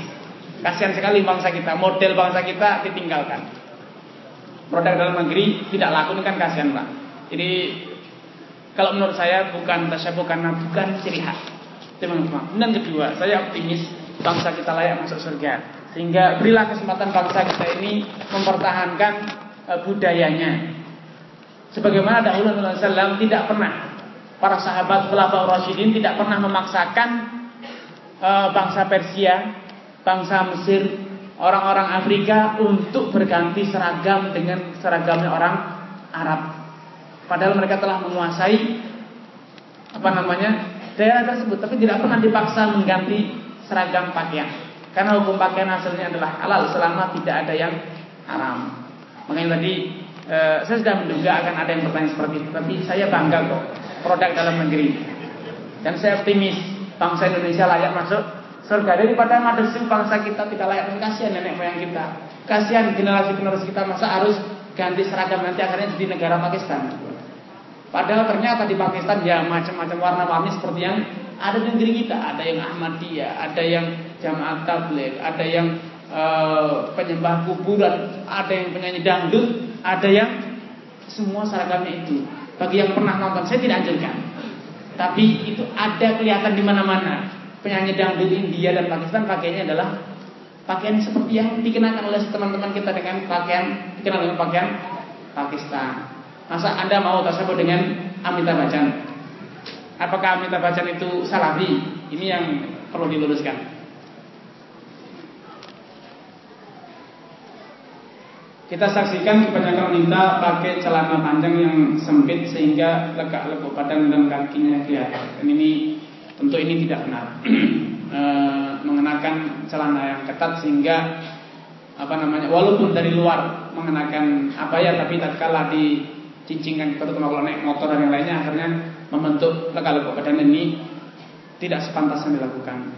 Terlebih-lebih bila hal tersebut dikenakan di luar. Adapun bila itu hanya sekitar sebagai dalaman saja, maka insya Allah tidak masalah, asal tidak naik motor. Kalau kalau naik motor mesti di kemungkinan besar akan dicincing. Uh, ini yang pertama. Kemudian yang kedua, idealnya atau seyogianya kalau bagi wanita yang tidak merasa aman kalau hanya mengenakan abaya saja, insya Allah tidak masalah mengenakan celana, tapi pilihlah celana yang lebar. Pilihlah yang betul-betul lebar sehingga tidak membentuk lekuk-lekuk badan. Uh, pertanyaan selanjutnya, apa hukumnya merindu orang yang kita cintai, seorang gadis kasihan dan rindu kok miliknya orang? Rindu pak milik sendiri gitu. Jadi kalau rindu ya segera dikawini. Rindu dipertahankan kan mempertahankan derita. Eh kan? Jadi kalau sudah tahu dia senang cinta, ya segera didatangi dengan cara-cara yang baik. Makanya Rasulullah SAW mengatakan, lam yura lil mutahabaini midlun nikah. Tidak pernah ada obat yang paling manjur bagi orang yang saling mencintai kecuali nikah. Jadi kalau cinta itu boleh-boleh saja Pak, karena itu perasaan hati, tidak bisa dihalang-halangi kadung cinta, ya mbak jangan ditahan. Segera datang dengan baik-baik ke bapaknya Pak. Terus terang kebetulan saya ini kok pernah melihat. Oh kebetulan kok enggak tahan saya itu cinta gitu loh Pak. Mbak kasihan bapak tuh kasihan sama saya gitu loh. Saya itu lamarannya diterima gitu. Kalau ditolak kan kasihan saya menderita Pak. Tapi kalau tetap ditolak juga jangan sempit pandangan dunia masih luas wanita yang lebih cantik terlalu banyak. Saya ini pengalaman bagi teman-teman yang bujang atau yang sudah nikah tapi kecantol dengan yang lain. Ada pengalaman bagaimana sejatinya cinta itu berpengaruh. Peranan cinta itu bagaimana? Pada suatu hari atau dulu dikenal ada seorang pujangga jagoan buat syair namanya Kusain ini di zaman beliau, zaman Quthair rahimahullah taala ini semua masyarakat itu tatkala mendengar syair-syairnya Quthair memuji kekasihnya Azza. Ini betul-betul Azza ini terbayang bagaikan bidadari turun dari surga dengan selendangnya apa namanya mendarat di Pulau Lombok gitu. Betul-betul luar biasa cantiknya. Pujiannya habis sudah. Sehingga sampai Khalifah Harun al-Rasyid pun penasaran Azah ini kayak apa wanita cantik ini? Luar biasa. Bayangannya itu betul indah. Suatu saat keluarganya Azah ini kekurangan. Apa namanya terjadi paceklik. Sehingga mereka terpaksa harus minta ke khalifah datang ke kerajaan ke Amirul Mukminin Harun al-Rasyid dan minta diberi pemberian. Ini zaman dulu bebas seorang rakyat jelata itu datang ke khalifah itu biasa. Sehingga Azah pun bersama kaumnya datang karena memang sedang paceklik.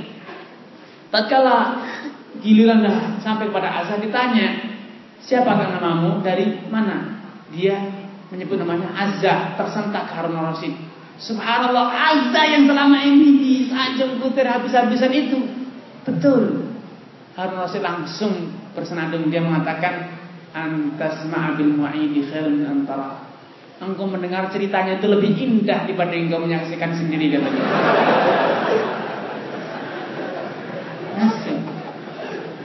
Tapi Azza lebih cerdas.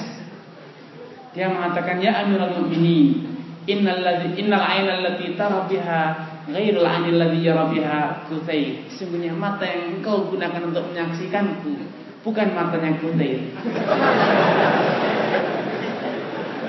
Andai mata yang engkau gunakan adalah matanya Quthair engkau akan bisa mengatakan seperti ucapan Quthair. Jadi ya kalau sudah kandung kecantol ya segera datang Pak, segera diobati. Ini kan penyakit. Kenapa mesti disimpan-simpan sehingga derita berkepanjangan? Segera Al-Islam membuka pintu untuk Anda segera datang. Jadi hukumnya cinta itu boleh-boleh saja sah-sah saja. Tapi kalau dipertahankan menjadi derita saya tidak tidak tega. Dan kalau sampai menjadikan Anda berbuat yang haram, terus ngintip-ngintip ya haram dosa apa? Ngintipnya walaupun cintanya boleh-boleh saja, sah-sah saja. Itu perasaan hati. tidak bisa ditahan. Makanya segera diobati. Sebagaimana pesan Rasulullah SAW, "Lam yura lil mutahabaini mithlu at-tazwij." Tidak ada obat penawar yang paling manjur bagi orang yang sudah sama-sama jatuh cinta dibandingkan menikah. Segera datangi dengan baik-baik orang tuanya. Jadi segera diobati jangan dipertahankan.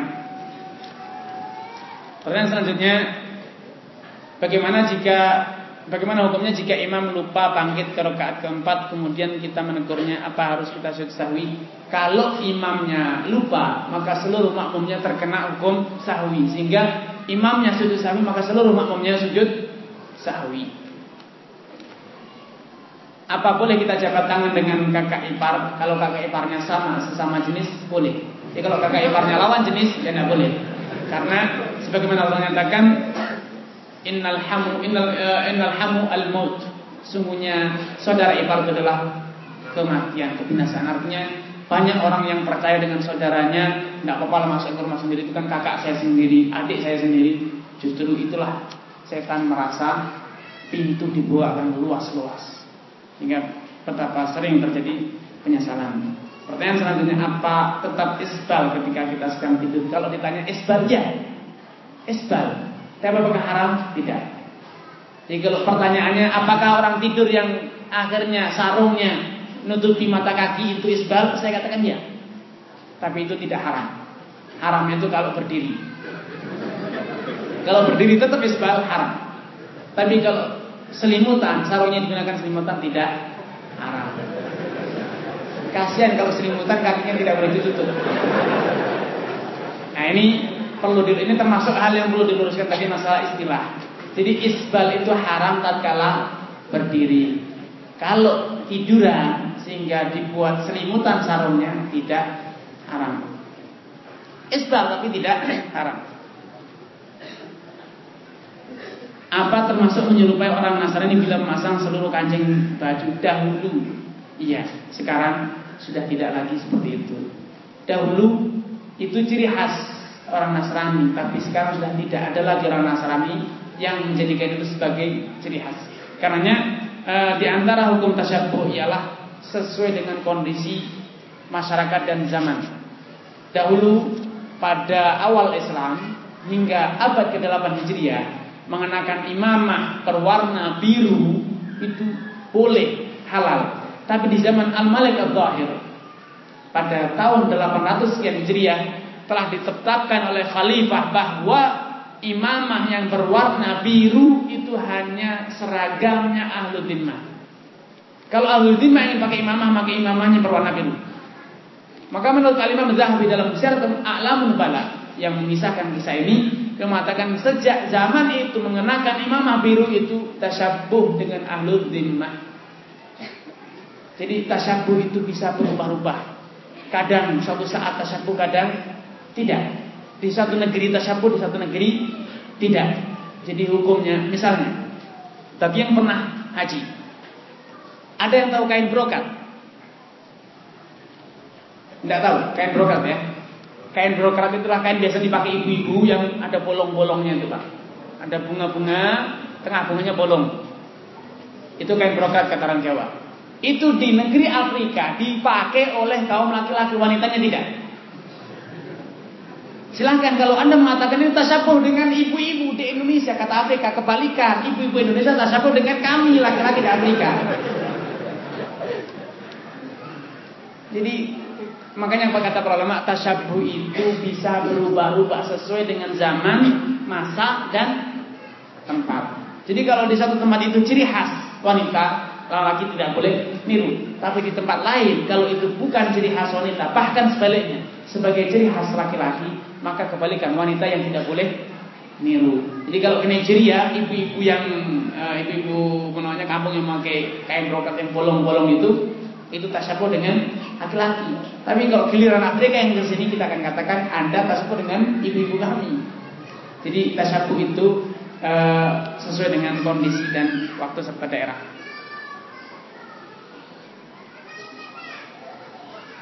Bagaimana cara saya memahami tauhid di kampus tempat kuliah saya tidak ada pelajaran tauhid dan apa pentingnya tauhid?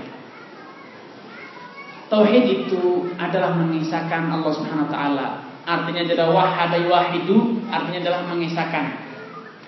Menganggap hanya satu, berideologi hanya ada satu. Dalam apa? Dalam semua hal. Dalam penciptaan, dalam peribadahan, dalam kecintaan, dalam rasa takut, rasa harap. Begitu juga dalam masalah rizki semuanya hanya ada satu. Siapa dia? Allah Subhanahu wa taala itulah tauhid. Itu simple. Tauhid itu sederhana, tidak sulit. Masalah di kampus tidak ada pelajaran tauhid itu tidak tidak masalah. Yang penting ada Anda tahu bahwa tatkala Anda beribadah hanya kepada Allah. Anda hanya mencintai karena Allah Subhanahu wa taala, Anda membenci hanya karena Allah, Anda takut hanya karena Allah dan Anda cinta, apa namanya mengharap hanya kepada Allah itu adalah tauhid.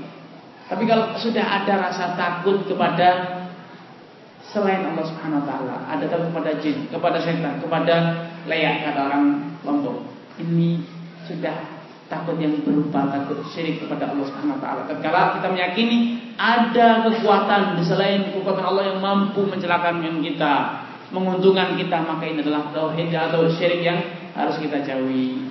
Dan masalah metode bagaimana belajar? Belajarnya gampang. Mengkaji Al-Qur'an, mengkaji tafsir, mengkaji hadis Rasulullah dan banyak tulisan-tulisan karya para ulama, para ustaz, kajian-kajian para ustaz yang menjelaskan e, tentang apa itu tauhid, aplikasinya dan eh, praktek-praktek praktisnya bagaimana. Mungkin di masjid ini juga saya yakin ada kajian-kajian yang semacam itu.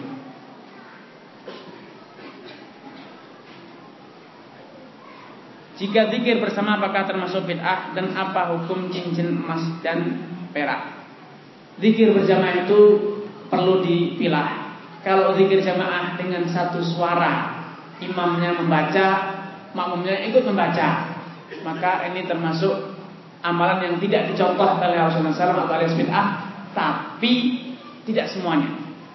Al Imam Syafi'i rahimahullah taala mengatakan, kalau imam dan makmum itu membaca bersama-sama dalam rangka belajar karena makmumnya belum bisa, maka boleh zikir bersama-sama. Tapi kalau makmumnya sudah bisa, maka berhenti kata Imam Syafi'i. Yang jadi masalah tatkala kita ini terjadi pembodohan. Sepanjang tahun alasannya pembelajaran tapi tidak pernah bisa-bisa. Ini kan kejam sekali kiai kita ini. Ngajari tapi selalu bilang Anda ini belum pernah bisa. Ini kan kasihan. Uh, kemudian juga zikir jamaah ini perlu diluruskan. Kalau yang dimaksud adalah zikir, yang satu membaca, yang lain mengaminkan, yang satu e, seperti sekarang ini, ini termasuk zikir jema'i. Kita yang satu berbicara, yang saya lain mendengarkan, yang satu membaca Al-Quran, yang lain mendengarkan, yang satu membaca tahlil, yang lain mendengarkan, atau masing-masing membaca sendiri-sendiri. Seperti tadi habis sholat, masing-masing baca zikir. Itu tidak masalah. Makanya dahulu Ibnu Umar mengisahkan, tatkala kita berhaji, faminal muhil wa minna al mukabbir. Ada di antara kita yang baca takbir, ada di antara kita yang baca tahlil, tidak masalah. Tapi kalau dengan satu suara dipimpin oleh satu orang, ahil mi'ah, bacalah zikir 100, subhanallah, terus kabbiru mi'ah, sebagaimana dikisahkan oleh Abdul Mas'ud, bertakbirlah sebanyak 100 kali, bertahmidlah 100 kali dipimpin kur bersama-sama. Ini ini yang dicela oleh Abdul Mas'ud dan yang lainnya yang disebut dengan zikir jama'i atau yang tidak pernah dicontohkan oleh Rasulullah SAW. Adapun cincin emas dan perak maka cincin emas dan perak bila dikarenakan oleh wanita halal. Tidak masalah. Makanya pada suatu hari Rasulullah memegang emas dan e, sutra mengatakan dua benda ini haram atas kaum laki-laki dari umatku dan halal atau untuk wanita-wanita umatku. Dengan demikian cincin emas dan perak bila untuk wanita tidak ada keraguan itu halal. Tapi kalau untuk laki-laki maka para ulama mengatakan cincin emas bagi laki-laki itu tidak dibenarkan. Cincin emas bagi laki-laki, perhiasan emas tidak dibenarkan untuk dikenakan oleh laki-laki. Adapun cincin perak, para ulama berselisih pendapat. Ada yang mengatakan boleh bagi laki-laki, ada yang mengatakan tidak boleh bagi laki-laki. Karena kecuali kalau ada hajah, ada kepentingan seperti yang dilakukan Rasulullah SAW tatkala beliau mengenakan cincin untuk stempel. Tapi bagi sekarang tidak ada lagi yang menggunakan cincin sebagai stempel. Sudah tidak berlaku zamannya. Uh, makanya sebelumnya mengatakan cincin perak hanya boleh bagi laki-laki kalau ada keperluan seperti tadi. Walaupun banyak kalau mengatakan perak boleh dikenakan oleh laki-laki secara mutlak. Karenanya karena terjadi perbedaan antara para ulama, lebih baik saya sarankan terlalu banyak cincin yang lebih bagus. Pakailah emas uh, putih halal. Kalau yang emas kuning haram bagi laki-laki, tapi kalau emas putih itu halal insya Allah karena itu bukan emas. Itu adalah platina atau yang serupa dan itu halal bagi laki-laki dan wanita. Walaupun harganya lebih mahal, tapi itu boleh.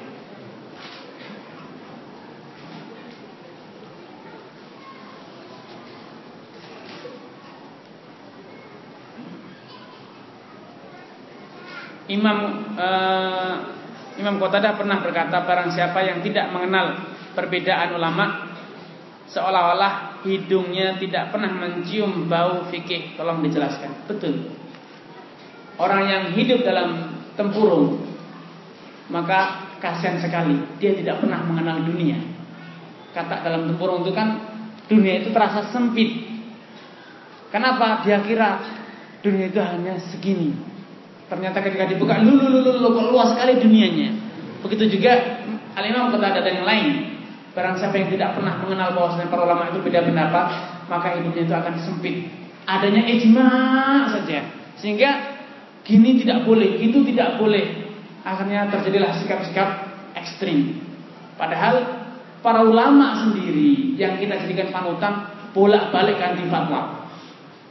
Misalnya sekarang contohnya, mungkin sekarang lagi tren mengikuti fatwanya bin Bas.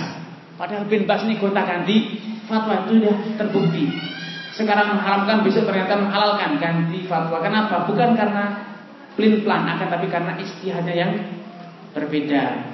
Imam Syafi'i dikenal memiliki dua pendapat yang baru dan lama. Bukan Imam Syafi'i pelin plan, tapi demikianlah ilmu itu terus bertingkat. Dulu sebatas ilmu yang dikuasai dulu menurut dia adalah haram, tapi ternyata dia dapat ilmu baru, ternyata itu adalah halal.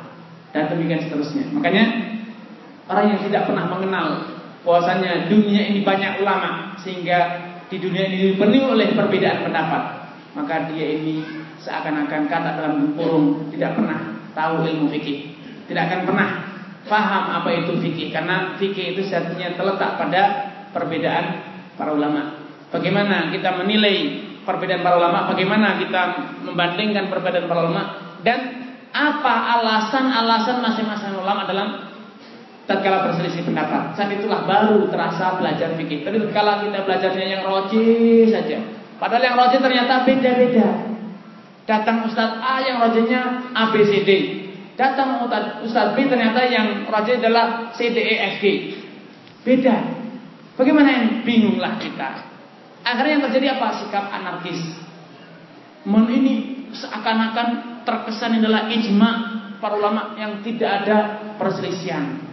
Ini seperti tadi yang terjadi. Saudara tadi yang saya ceritakan, dia tidak tahu bahwasanya sedekap itu terjadi perselisihan di antara para ulama. Menurut Imam Madzhab Malik, sedekap itu tidak sunnah. Salat itu. Yang sunnah bagaimana? Ya sudah dijulurkan karena dahulu Abdullah bin Mas'ud pada akhir hayatnya sholatnya menjulurkan tangan tidak sedekah. Sehingga ulama-ulama Kufah termasuk Al-Imam Malik, Madhab Malik, Madhab Malik mengatakan bahwa menurut Abdullah bin Mas'ud sedekah itu telah masuk. Makanya di akhir hidupnya beliau tidak sedekah lagi. Sehingga heran, kaget, kayak tersengat listrik. Tatkala melihat dulu ternyata penduduk Medina ada yang tidak sedekap ketika sholat. Heran. Contohnya misalnya, tahlilan, menghadiahkan pahala kepada orang yang mati. Selama ini kita yakini sebagai satu ketetapan yang baku, tidak ada perbedaan di antara para ulama bahwa menghadiahkan pahala kepada orang yang mati itu tertolak. Ternyata yang menfatwakan lawan dari ini bahwa menghadiahkan pahala kepada orang yang mayit, menghadiahkan bacaan Al-Fatihah kepada yang mayit itu diterima ternyata adalah Al-Imam Ahmad bin Hanbal. Jadi sejatinya masyarakat kita ini sedang bermadhab hambali.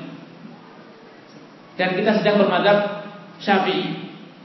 Tapi karena kita tidak tahu bahwasanya itu adalah pendapat Imam Ahmad sehingga kita mengatakan seakan-akan adalah satu kesepakatan dalam Islam. Para ulama konsensus bahwasanya menghadiahkan pahala tidak sampai padahal tidak demikian. Imam Ahmad besar dengan sekian banyak dalilnya Alasannya mengatakan menghadiahkan pahala itu boleh. Yang jadi masalah adalah tatkala itu dikaitkan dengan tiga hari, tujuh hari, empat puluh hari, seratus hari dan seribu hari. Kenapa? Ini doktrin Hindu. Dalam doktrin Hindu, tiga hari itu arwah itu masih di dalam rumah. Setelah tujuh hari, arwah masih di kampung, belum keluar dari kampung. Setelah seratus hari, arwahnya berkunjung ke rumah.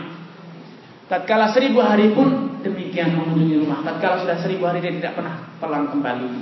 Ini ideologi orang Hindu yang masih diwarisi oleh masyarakat kita. Makanya harus kita pilih. Kalau yang dimaksud tahlilan adalah membatasi 3, 7, 40, 100 dan 1000 Maka itu tidak dilakukan Itu adalah ideologi Hindu Tidak ada dalam Al-Quran Tidak ada dalam Sunnah Tidak ada ulama yang membatasi 3, 7, 40 100 dan 1000. Tapi bila yang dimaksud tahlilan adalah membacakan hadiah, memberikan hadiah pahala, bacaan Al-Fatihah, bacaan Al-Quran, bacaan zikir dan yang lainnya kepada si mayyit, maka menurut Al-Imam Ahmad bin Hambal dengan sekian banyak dalilnya itu boleh. Sedangkan Imam Imam Syafi'i mengatakan tidak boleh karena tidak ada contohnya. Nah, Mungkin kita bertanya, kenapa masyarakat Indonesia yang notabene adalah bermadhab syafi'i kok malah berbalik dalam masalah ini bermadhab hambali? Simpel sekali jawabannya. Dikarenakan kebanyakan mayoritas masyarakat kita, kiai-kiai kita menganut torikoh qadiriyah. Torikoh yang berafiliasi kepada berinduk bermuara kepada metodenya Syekh Abdul Qadir Jilani yang notabene beliau adalah bermadhab Hambali. Abdul Qadir Jilani itu bermadhab Hambali. Sehingga tidak heran bila dalam praktek tasawuf termasuk ini menghadiahkan pahala ini adalah domainnya wilayah tasawuf. Bukan domainnya wilayah fikih. Dalam praktek-praktek tasawuf banyak masyarakat kita yang bermadhab Hambali sehingga mereka menerima hadiah pahala. Padahal dalam madhab Syafi'i tegas ulama Syafi'i termasuk yang mutaakhirin ulama-ulama Syafi'i yang tahun-tahun belakang ini masih dengan tegas menyatakan tidak sampai dan itu bid'ah. Tapi masyarakatnya tetap ngotot sampai. Kenapa? Karena tatkala bicara tentang hadiah pahala mereka berdalil dengan ulama-ulama Hambali tokoh-tokoh tasawuf dari Qadiriyah yang digunakan dalil tidak menggunakan tokoh-tokoh Syafi'i. Karena pada dalam kasus-kasus seperti ini kita harus bisa memilah-milah. Kalau tiga tujuh hari saya tidak ragu itu adalah agamanya Hindu, tidak ada dalam Islam. Apalagi sampai diyakini tiga hari masih di dalam rumah, tujuh hari masih di desa, itu sudah jelas-jelas doktrinnya Hindu. Tapi kalau yang dimaksud adalah menghadiahkan pahala, maka itu adalah salah satu madhab ahlu sunnah jamaah itu madhab Imam Ahmad bin Ahmad maka kita harus bisa toleransi dalam masalah masalah sama ini. Sehingga dunia ini bisa sejuk rasanya. Apalagi di Lombok ini banyak sekali masyarakat yang fanatis dengan masalah menghadiah pahala. Kalau kita sadar sesatunya mereka sedang mengamalkan matapan Bali hanya saja disusupi oleh ideologi Hindu kita luruskan dudukkan Pak kalau mau hambali gini saja. Jangan ada embel-embel Hindu kalau gini saya toleransi Pak. Ini adalah mazhab Imam Ahmad. Dan ini difatwakan dalam mazhab Hambali. Silahkan jalankan. Saya konsisten dengan mazhab Syafi'i tidak diterima. Tidak masalah. Sehingga bisa sejuk dunia ini terasanya. Jadi kalau kita pukul rata tahlilan bid'ah, kenapa tidak ada ajaran tiga tujuh hari? Betul enggak? Menghadirkan pahalanya. Bukankah ada sekian banyak dalil? Bahkan lihat Imam Ahmad berfatwa. Kita akan bingung. Duh, masa Imam Ahmad berfatwa itu? Tidak benar fatwanya itu. Tidak ada itu dalam mata Hambali. Ini akhirnya kita mengingkari sesuatu yang jelas-jelas ada. Referensi-referensi Hambali dengan tegas menyatakan sampai mengerjakan pahala. Sebaliknya referensi-referensi Syafi'i dengan tegas mengatakan tidak. Padahal ulama-ulama zaman dahulu, ulama-ulama kita, mereka bisa hidup bersampingan.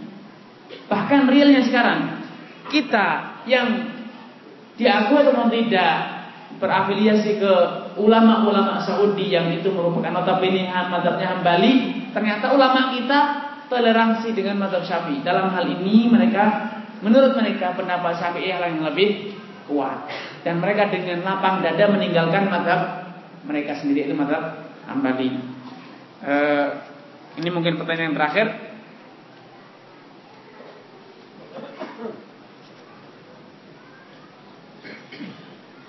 Nah, ini yang pertanyaan bagus.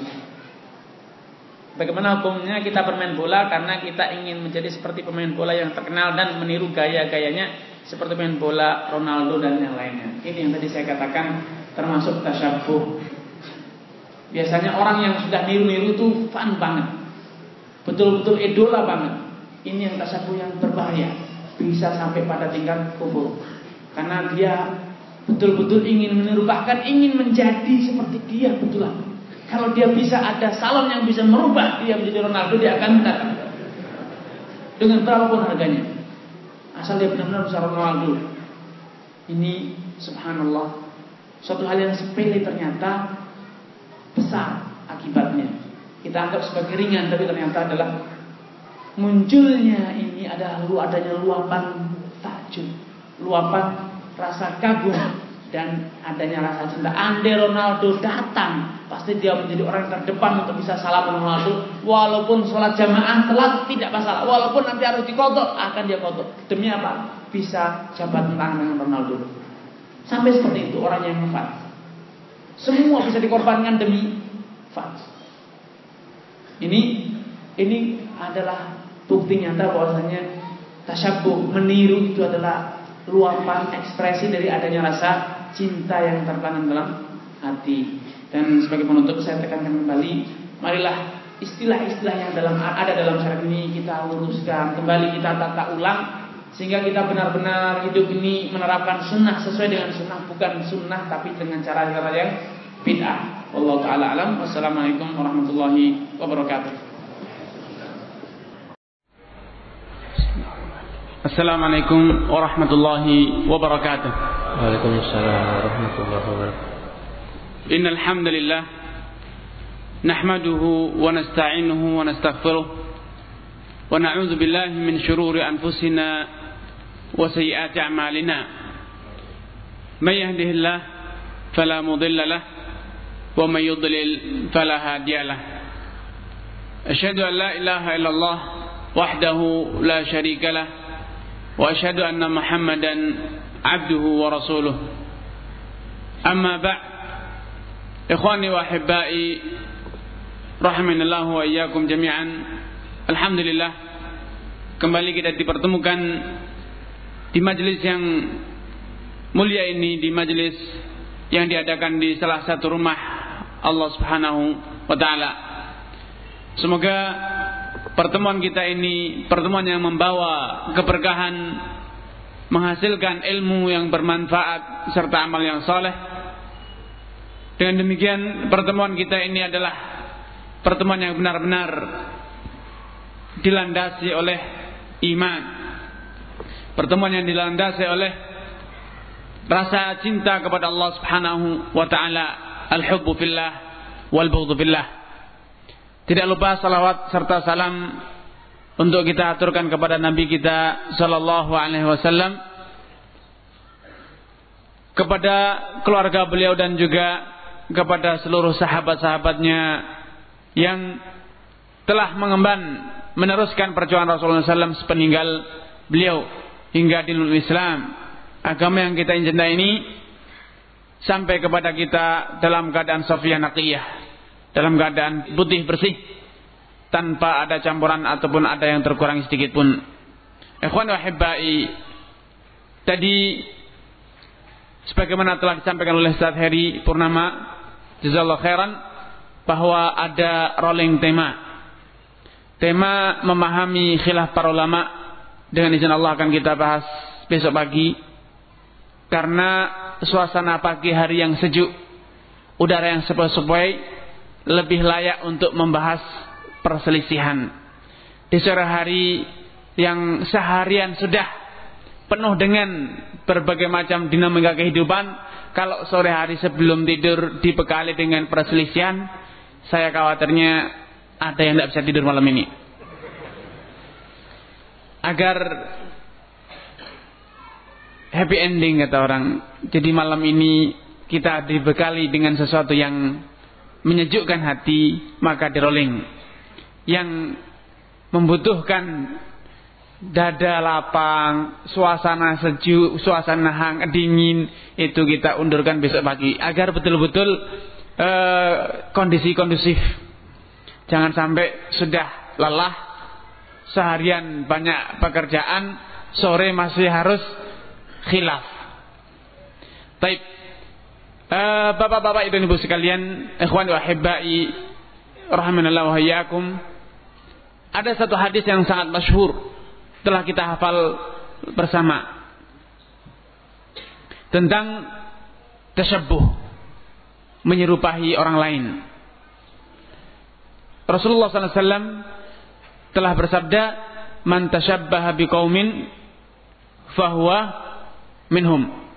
Barang siapa yang menyerupai satu masyarakat, satu kaum atau seseorang atau satu komunitas, maka ia digolongkan dari golongan tersebut, komunitas tersebut, kaum tersebut, masyarakat tersebut. Namun sebelum saya berbicara lebih jauh tentang seluk-beluk tentang menyerupai orang lain, meniru orang lain. Saya ingin menekankan satu poin penting. Allah Subhanahu wa taala telah menciptakan umat manusia di dunia ini bahkan seluruh makhluk di dunia ini dalam keadaan berpasang-pasang. Dalam keadaan berpasang-pasang dan masing-masing Masing-masing memiliki ciri khas, memiliki karakter yang cocok, layak, sesuai dengan jenisnya. Allah ciptakan ada laki, ada wanita. Dan karakter laki-laki berbeda dengan karakter wanita.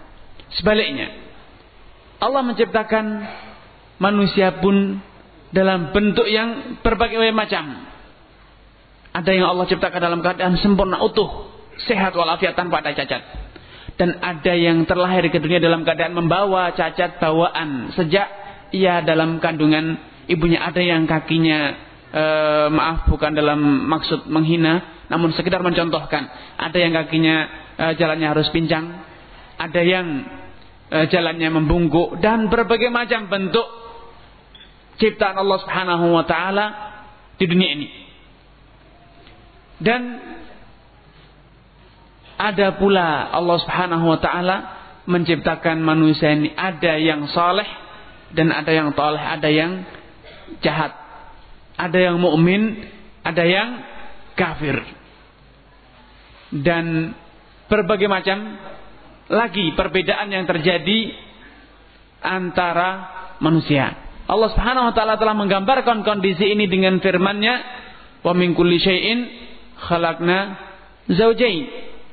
Dan dalam segala urusan, dalam segala makhluk, dalam segala ciptaan, Allah ciptakan dalam keadaan berpasang-pasang. Ada yang ciptakan sempurna, ada yang diciptakan dalam keadaan cacat. Ada yang diciptakan sebagai laki-laki, ada yang sebagai wanita. Ada yang tampan, ada yang kurang tampan. Ada yang cantik, ada yang kurang cantik. Ada yang putih, ada yang hitam. Dan berbagai macam pasangan. Ada yang kaya, miskin. Ada yang muslim, ada yang kafir. Ada yang amalannya benar dan amalannya buruk.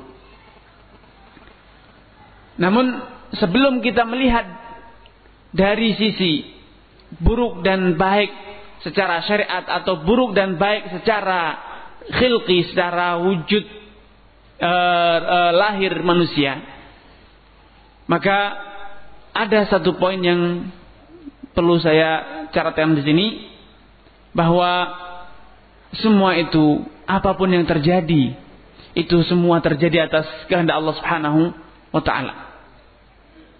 Anda tidak tercela tatkala Anda diciptakan sebagai laki-laki. Demikian juga wanita, tidak ada yang mencela apalagi menyalahkan kenapa kamu terlahir ke dunia dalam keadaan sebagai wanita. Itu adalah garis kodrat yang harus diterima. Sebagaimana yang tercipta dalam keadaan membawa cacat. Juga tidak sepantasnya dia menyalahkan siapa pun. Kenapa engkau sebagai ayahku? Kalau aku ayahnya yang lain mungkin saya tidak cacat. Tidak ada. Itu semua adalah terjadi murni atas kehendak Allah subhanahu wa ta'ala.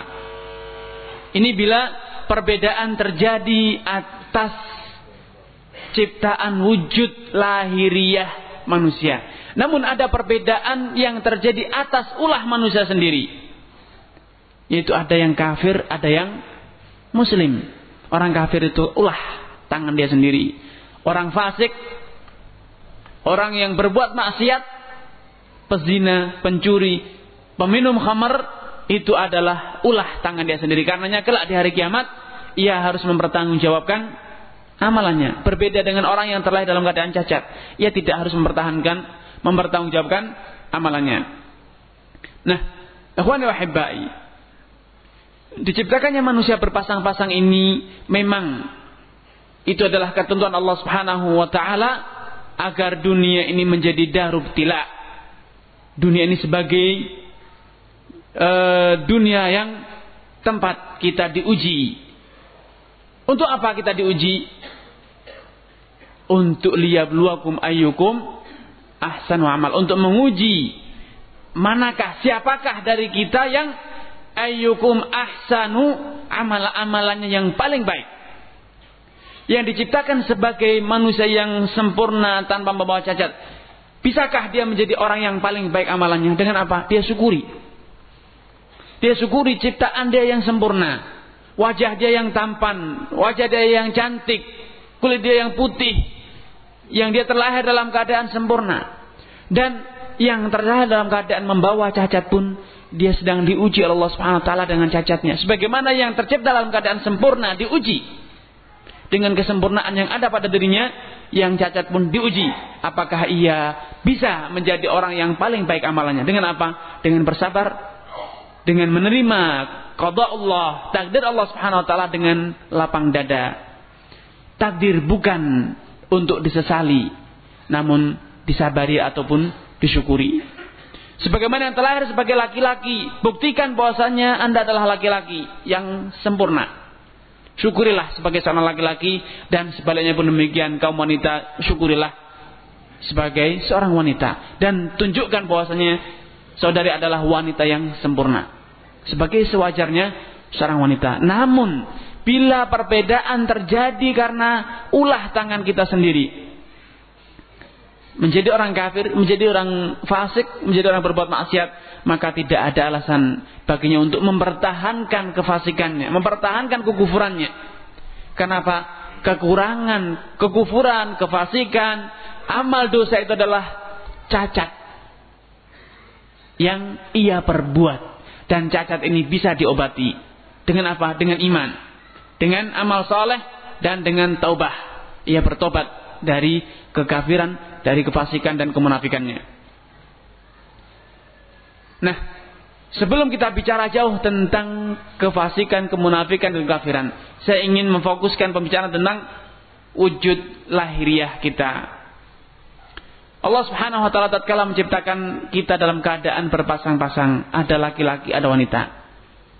Ada suatu hal yang unik saya yakin kita tatkala merenung akan merasa takjub dengan kekuasaan Allah Subhanahu wa taala pada ciptaan kita ini.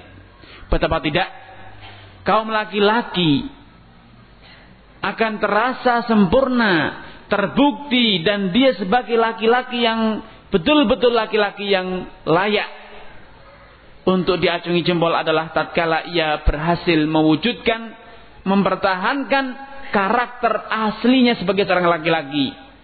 Berjalan tegap, berbadan kuat, kemudian bersuara tegas, pemberani, dan ia bersahaja tidak melenggak-lenggok dan penuh dengan perhiasan. Itulah laki-laki yang sempurna.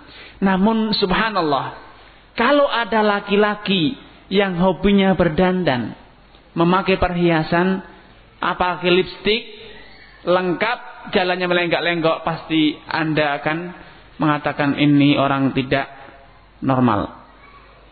Padahal baru saja mungkin di tangan saudara terdapat satu keranjang, satu bungkus, satu wadah lengkap perhiasan yang baru saja saudara beli. Ada emas, ada cincin, ada lipstick, ada pakaian yang bagus untuk siapa? Untuk istri tercinta. Namun tatkala saudara melihat apa yang ada di tangan ini dikenakan oleh sesama jenis laki-laki, lu kok pakai yang saya belikan untuk istri saya? Listrik ya pakai, kalung dia pakai, gelang dia pakai, jalannya melenggak-lenggok seperti jalan istri saya. Saudara pasti mengatakan ini laki tidak normal. Padahal perhiasan melenggak-lenggok, suara yang lembut, apa namanya berdandan, habis perhiasan apa namanya lipstick dia pakai semuanya. Ini akan tampak menawan, tampak memikat tatkala dipakai siapa? Kaum wanita. Karena para ulama mengatakan kesempurnaan wanita adalah kelemahan laki-laki dan kesempurnaan laki-laki adalah cacat bagi kaum wanita. Karenanya saya yakin bagi para bapak-bapak yang sudah menikah atau teman-teman mas-mas yang sudah menikah, saya yakin ketika ingin menikah tidak dia pilih-pilih. Dia tidak ingin mendapatkan pasangan yang suaranya menggelegar. Tatkala mengucapkan salam, Assalamualaikum. Waalaikumsalam jalannya tegak, kemudian badannya metekel, tidak suka berdandan, saya yakin tidak ada mau laki-laki yang bahkan mungkin dia akan sulit untuk mendapatkan pasangan. Namun sebaliknya, kaum wanita pun tidak ingin mendapatkan pasangan yang kalau masuk rumah, Assalamualaikum. Ada yang di rumah enggak ya? Saya yakin tidak ada yang mau seperti itu. Kenapa? Ini adalah karakter wanita. Suara lembut, jalannya sambil uh, ada yang di rumah enggak mas ya? Saya yakin tidak ada yang mau. Pakai perhiasan lengkap berdandan, pakai lipstick. Subhanallah. Bukankah anda suka mengenakan itu semua? Iya. Dipakai wanita saya suka. Saya yang pakai suka, tapi kalau yang pakai laki-laki saya tidak suka laki-laki yang seperti itu. Karena jagalah kesempurnaan Anda sebagai laki-laki. Jagalah, pertahankanlah karakter asli. Karena itulah ketampanan Anda. Itulah kesempurnaan Anda. Jangan pernah bermimpi untuk memiliki karakter yang ada pada lawan jenis. Syukuri. Sebagai laki-laki. Sebagaimana wanita syukuri sebagai wanita. Namun, kalau sampai terjadi ada laki-laki yang meniru wanita, wanita meniru laki-laki, maka na'udzubillah itu adalah cacat dan itu adalah perbuatan dosa besar. Karenanya Rasulullah SAW mengatakan la'anallahul mukhannithina minar rijal. Dalam riwayat disebutkan la'anallahul mutasyabbihina minar rijali bin nisa. Allah melaknati laki-laki yang menyerupai wanita. Sebaliknya Allah juga melaknati la'anallahul mutasyabbihat atau al-mutarajjilat minan nisa. Allah melaknati wanita-wanita yang hobi meniru laki-laki atau wanita yang tomboy yang sukanya berperilaku seperti perilaku laki-laki. Kenapa? Ini cerminan tidak adanya syukur nikmah. Ini cerminan bahwa Anda menentang kodrat Allah Subhanahu wa taala seakan-akan Anda menyesali, kenapa saya terlahir sebagai laki-laki? Kenapa saya terlahir sebagai wanita. Subhanallah.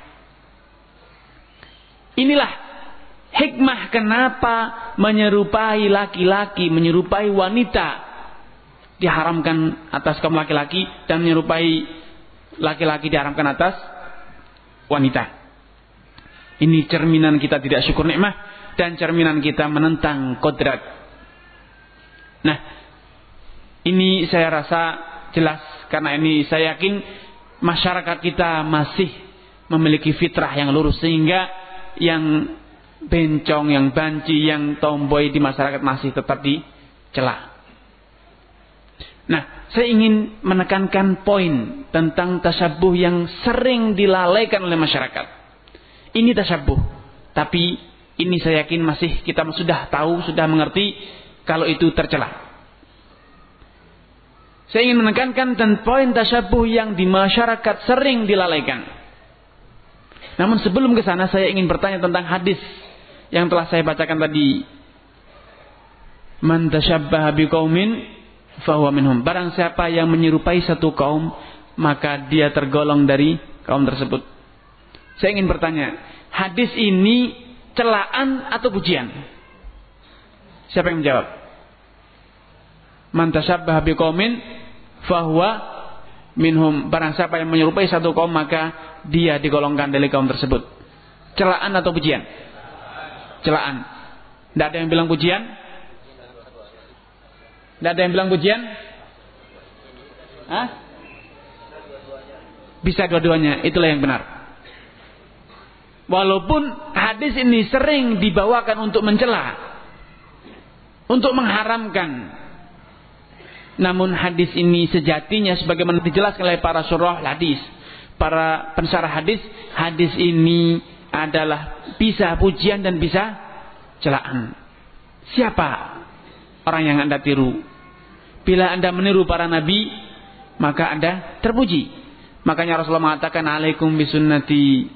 Hendaknya kalian meniru sunnahku meneladani sunnah wa sunnatul khulafa'ir rasyidin al mahdiin min ba'di dan juga meniru teladan para khulafa rasyidin setelahku yaitu Abu Bakar, Umar, Utsman dan Ali. Ini berarti tasyabuh dengan nabi para orang saleh itu terpuji. Sebaliknya, orang yang meniru dengan orang yang tercela perilakunya, akhlaknya, yaitu orang kafir, orang fasik, ahlul bid'ah atau ahlul maksiyah maka berarti ini adalah celaan. Man tasyabbaha minhum fahuwa biqaumin fahuwa minhum barang siapa yang meniru satu kaum maka ia digolongkan dari mereka. Jadi poin pertama yang ingin saya tekankan harap diluruskan pemahaman tentang hadis man tasyabbaha biqaumin fahuwa minhum. Ini bisa celaan dan bisa pujian. Ini bisa anjuran dan bisa larangan. Hal kedua poin kedua yang ingin saya tekankan bahwa setelah kita mengetahui bahwasanya hadis ini bisa berarti pujian dan bisa berarti celaan, larangan dan juga anjuran. Saya ingin menekankan bahwa tasyabuh dengan orang yang tercela, tasyabuh dengan orang-orang kafir itu ternyata tidak semuanya haram. Kenapa? Dalam banyak ayat, dalam banyak hadis bahkan Allah telah memerintahkan kita untuk tasyabuh dengan orang-orang sebelum kita. Tasyabuh menyerupai dengan orang-orang selain umat Islam. Contohnya Allah telah berfirman, "Ya ayyuhalladzina amanu kutiba alaikumusiyam kama kutiba alal ladzina min qablikum." Wahai orang yang beriman, sungguh telah diwajibkan atas kalian untuk berpuasa sebagaimana telah diwajibkan atas umat-umat sebelum kalian. Karenanya hati-hati dalam menggunakan kata-kata tasyabuh karena tidak semua tasyabuh haram. Bahkan menurut para ulama ada tasyabuh yang wajib di antaranya ini. Meniru umat sebelum kita dalam urusan puasa. Mereka puasa kita puasa. Demikian juga haji. Haji siapa orang yang pertama kali berhaji? Ibrahim alaihissalam.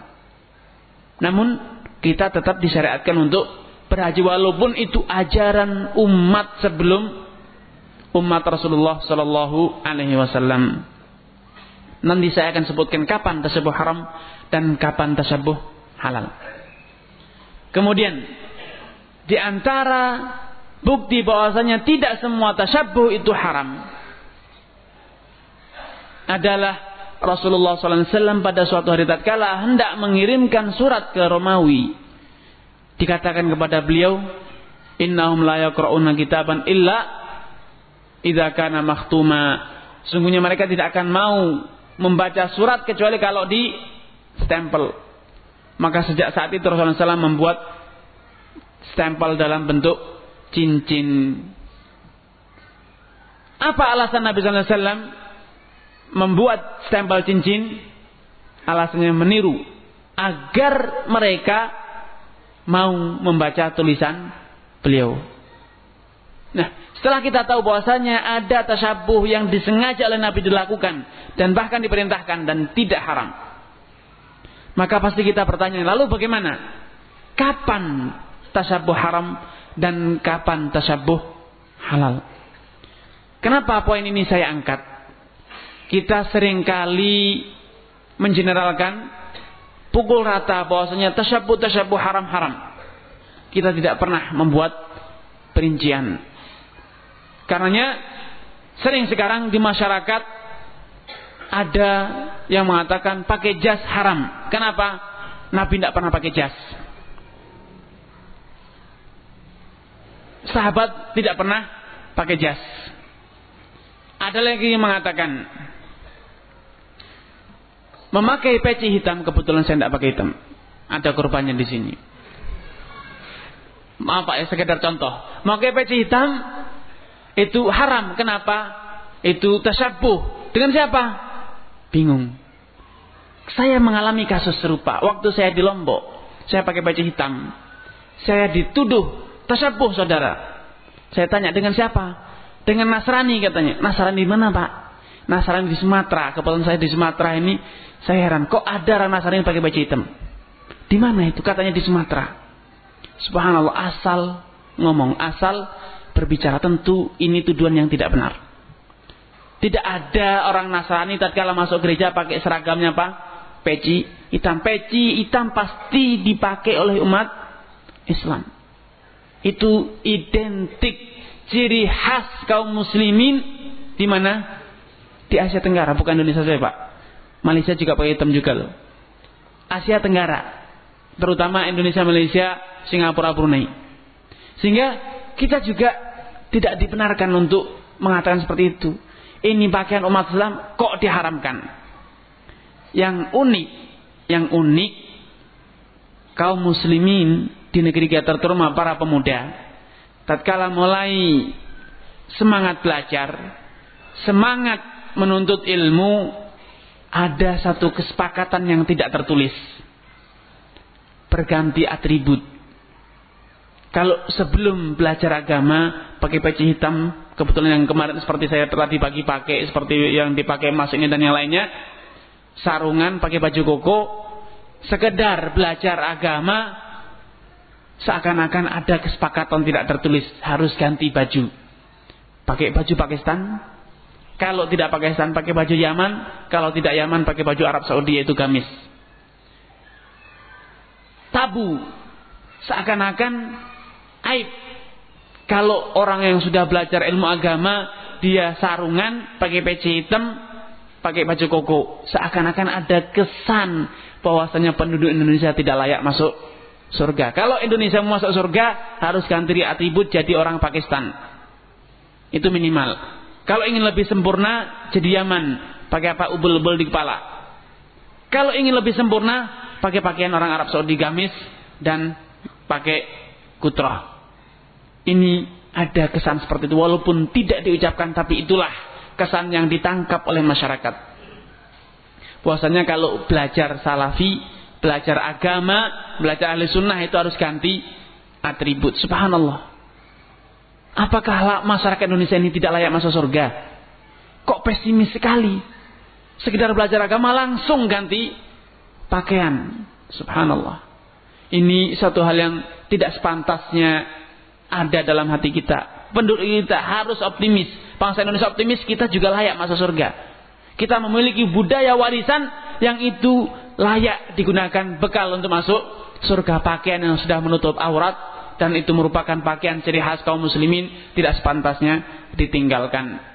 Itu akan lebih menyejukkan di masyarakat dibanding kalau kita ganti atribut. Nah, ini sekedar contoh dan itu kasus yang saya alami sendiri. Ikhwan wahibai, setelah kita memahami bahwanya tidak semua tasabuh itu haram. Karena ternyata Al-Quran dalam beberapa ayat mencontohkan kita meniru umat sebelum kita. Rasulullah SAW meniru Romawi dalam membuat cincin. Bahkan Rasulullah SAW bagi yang pernah mempelajari sejarah dinar dan dirham. Uang dinar dan dirham. Rasulullah SAW Abu Bakar, Umar, Utsman, Ali uh, kemudian Hasan, Muawiyah, Yazid bin Muawiyah belum pernah membuat dirham dan dinar sendiri. Lalu dari mana mata uang yang mereka pakai? Mereka menggunakan dinar dan dirham tempaan bangsa Persia. Sepakat pahala sejarah puasanya dinar yang dipakai di zaman Rasulullah adalah dinar Persia. Dirham yang dipakai adalah dinar Persia. Belum pernah. Pertama kali khalifah yang membuat dinar dan dirham tempaan adalah di zaman Abdul Malik bin Marwan.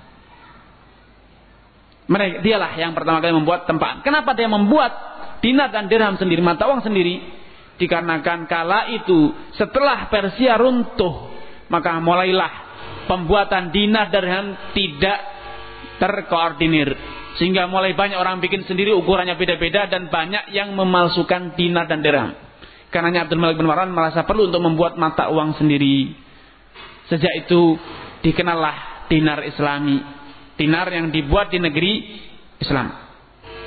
Ini contoh nyata bahwa untuk urusan uang, untuk urusan duniawi seperti itu, selama itu berguna, selama itu bermanfaat, maka itu bukan domain tasyabuh yang haram, namun tasyabuh yang mubah. Karena saya ingin mulai sekarang saya ingin saya sebutkan kapan tasyabuh itu haram.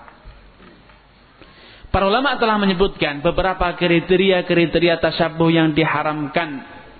Yang pertama, tasyabuh yang haram di dalam Islam adalah tasyabuh dalam hal-hal urusan-urusan perbuatan-perbuatan yang itu merupakan ciri khas identik pembeda orang kafir dengan orang muslim simbol mengenakan salib itu adalah simbol orang Nasrani, maka kaum muslimin tidak boleh membiarkan ada salib di rumahnya, salib di pakaiannya ataupun di harta bendanya atau di tempat dia berada.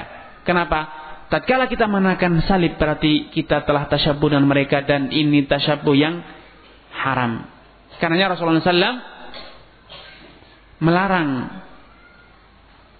kaum muslimin bahkan Rasulullah SAW mengabarkan kelak tatkala Nabi Isa alaihissalam kembali diturunkan ke dunia, di antara tugas yang beliau jalankan adalah mematahkan seluruh salib yang beliau temui. Karena ini bukan ajaran para nabi, ini adalah ajaran orang-orang kafir dan bukan ajaran Nabi Isa alaihissalam. Maka beliau akan patahkan. Jadi syarat pertama tasyabuh itu haram adalah kalau amalan tersebut, perbuatan tersebut, benda tersebut merupakan ciri khas sehingga sekedar kita melihat oh pakai pakaian ini berarti dia dari orang ini. Misalnya pakai pakaiannya seragamnya eh, itu apa namanya pendeta Buddha. Itu ada seragam sendiri. Pakaiannya pendeta gereja Nasrani, Baba Vatikan atau yang lainnya yang serupa itu jelas itu tidak dibenarkan. Kenapa? Berarti tatkala kita meniru secara lahir, secara fisik itu cerminan adanya kecintaan, kerelaan atau adanya kedekatan mualah, adanya pembelaan terhadap orang non muslim. Karena para ulama telah sepakat bahwasanya adanya keserupaan lahir itu pasti diikuti dengan kedekatan dan keserupaan batin. Tidak heran. Silahkan buktikan kalau tidak percaya. Tatkala saudara sedang mengenakan sesuatu HP yang semerek satu seri, pasti Anda tertarik untuk menoleh. Oh, sudah lama. Oh, baru oh HP kita sama. Makanya banyak di zaman sekarang komunitas-komunitas yang mereka membuat satu persatuan. Apa yang menyatukan mereka? Hanya kesamaan benda komunitas kendaraan, motor besar, motor kecil, macam-macam. Apa yang menjadikan mereka bisa bersatu? Bisa membuat komunitas, membuat kegiatan-kegiatan bersama adalah hanya faktor keserupaan lahir, yaitu sama-sama memiliki benda merek tertentu. Karenanya para ulama mengatakan tasyabuh dalam perbuatan lahir, dalam hal lahir itu pasti cepat atau lambat, disadari atau tidak akan menghariskan, menghasilkan keserupaan, kesamaan dalam batin kita. tentu ini tidak benar. Tatkala kita ridho, tatkala kita cinta, tatkala kita loyal kepada non muslim atau loyal kepada orang fasik. Makanya Allah mengatakan la tajidu qauman yu'minuna bil yaumil akhir wa dunaman hadallaha wa rasulah. Tidak mungkin, mustahil. Engkau bisa menemukan orang yang benar-benar beriman kepada Allah dan hari akhir. Kemudian mereka berbuat muadah. Kasih sayang. Saling loyal. Cinta. Mencintai. Dengan orang-orang yang menentang Allah dan Rasulnya. Itu mustahil. Tatkala ada keserupaan dalam lahir. Itu cerminan adanya tasyabuh. Adanya keserupaan dalam batin. Nah untuk menjaga iman saudara menjaga takwa saudara kepada Allah Subhanahu wa taala, maka Anda dilarang untuk menyerupai orang-orang kafir demi keutuhan iman dan Islam Anda. Nah, jadi poin pertama tasyabuh itu haram kalau itu merupakan ciri khas orang kafir atau orang fasik atau orang munafik. Karenanya sampai pun dalam tutur kata kita dalam Al-Quran dilarang untuk meniru tutur katanya orang-orang Yahudi. Allah mengatakan, Ya ayuhalladzina amanu la taqulu ra'ina wa qulun durna wasma'u. Wahai orang iman jangan sekali-kali engkau mengatakan ra'ina. Ra'ina dalam bahasa Arab itu artinya tunggu kami. Pelan-pelanlah dalam berbicara agar kami bisa mendengarkan dan memahami. Itu arti bahasanya. Namun karena orang-orang Yahudi sering sekali mengatakan kepada Rasulullah SAW, Ra'una. Wahai Muhammad, engkau ini dungu. Ra'una itu artinya adalah dungu. Nah mereka ingin mencela Nabi dengan kata-kata yang terkesan meminta agar Nabi itu berbicara pelan-pelan namun satunya mereka ingin mengatakan engkau itu dungu. Maka Allah Subhanahu wa taala dengan tegas melarang kita mengucapkan ra'ina agar tidak menyerupai ucapan orang-orang Yahudi dan orang kafir yang mencela Nabi sallallahu alaihi wasallam dengan tuduhan dungu. Karena dalam tutur kata pun kalau itu merupakan ciri khas orang-orang kafir, itu merupakan perbuatan orang kafir, kita pun dilarang untuk meniru. Ini poin pertama. Poin kedua, tasyabuh dikatakan haram kalau itu ciri khas dan kedua tidak diajarkan secara spesial dalam agama kita. Haji itu adalah ciri khas Nabi Ibrahim. Agama yang setelah diutusnya Rasulullah SAW menjadi agama yang batil, agama yang ditolak. Sudah mansuh, dianulir. Sehingga kalau ada orang yang beragama dengan agama Nabi Ibrahim, tentu dia tidak diterima agamanya. Namun walau demikian, karena dalam Islam ajaran haji itu diakui dan tetap dibenarkan, maka kita tetap boleh haji. Kenapa?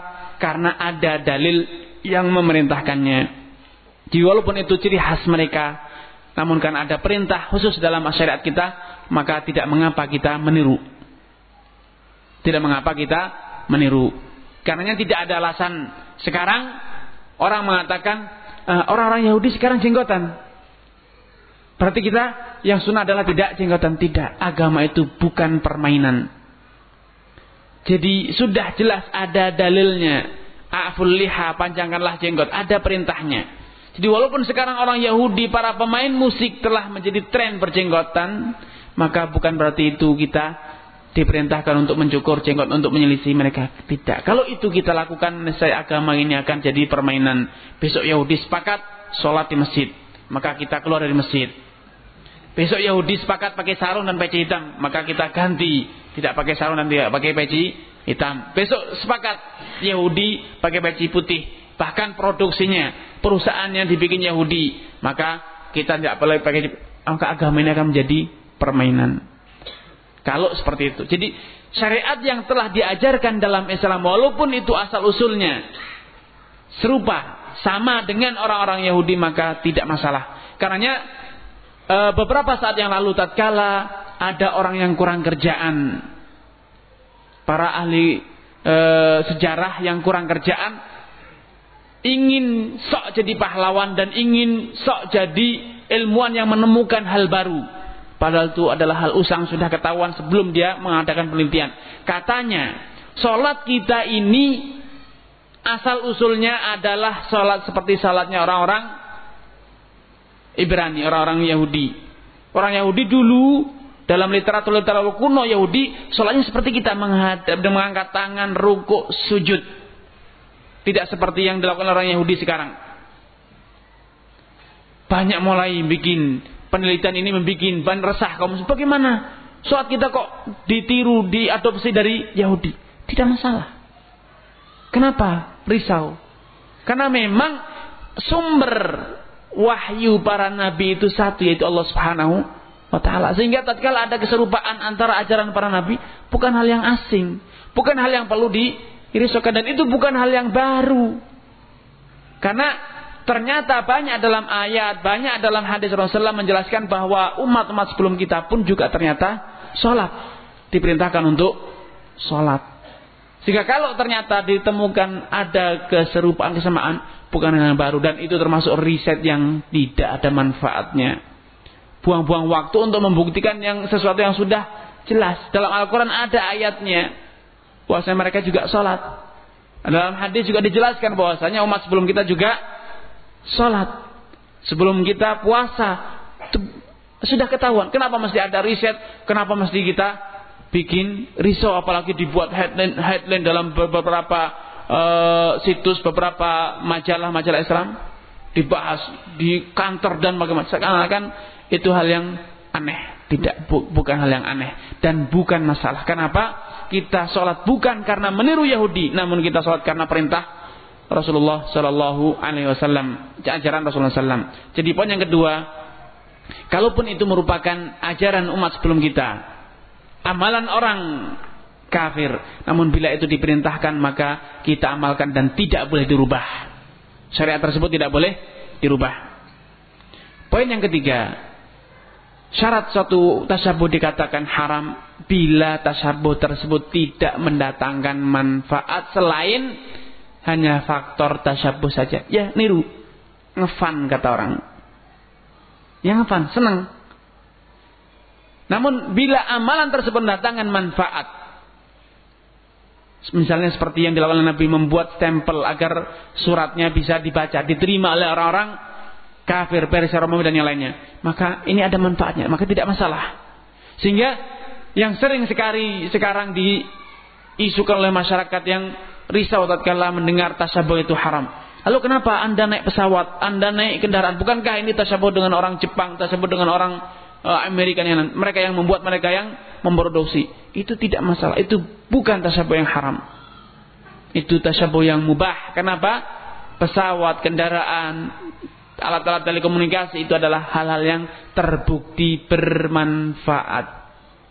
Sehingga tidak diharamkan dalam Islam karena Islam tidak pernah mengharamkan yang manfaat yang berguna namun Islam mengharamkan sesuatu yang tidak ada gunanya atau bahkan merugikan ataupun membahayakan baik membahayakan agama kita atau membahayakan dunia kita. Jadi poin ketiga, kalau suatu masalah itu ada manfaatnya dan itu manfaatnya benar secara syariat, maka tidak diharamkan. Sehingga tidak ada alasan antum mengharamkan tersebut kenapa naik kendaraan naik pesawat, kenapa menggunakan alat telekomunikasi dan yang lainnya. Itu bukan haram karena itu bukan ciri khas. Sekarang kita tidak bisa membedakan yang naik pesawat berarti orang kafir tidak bisa. Terlebih-lebih itu adalah hal yang bermanfaat maka itu bukan tasyabuh yang haram. Jadi ada tiga poin itu tasyabuh yang uh, bukannya yang haram tasyabuh yang tidak bermanfaat. Namun yang bermanfaat maka boleh kita meniru.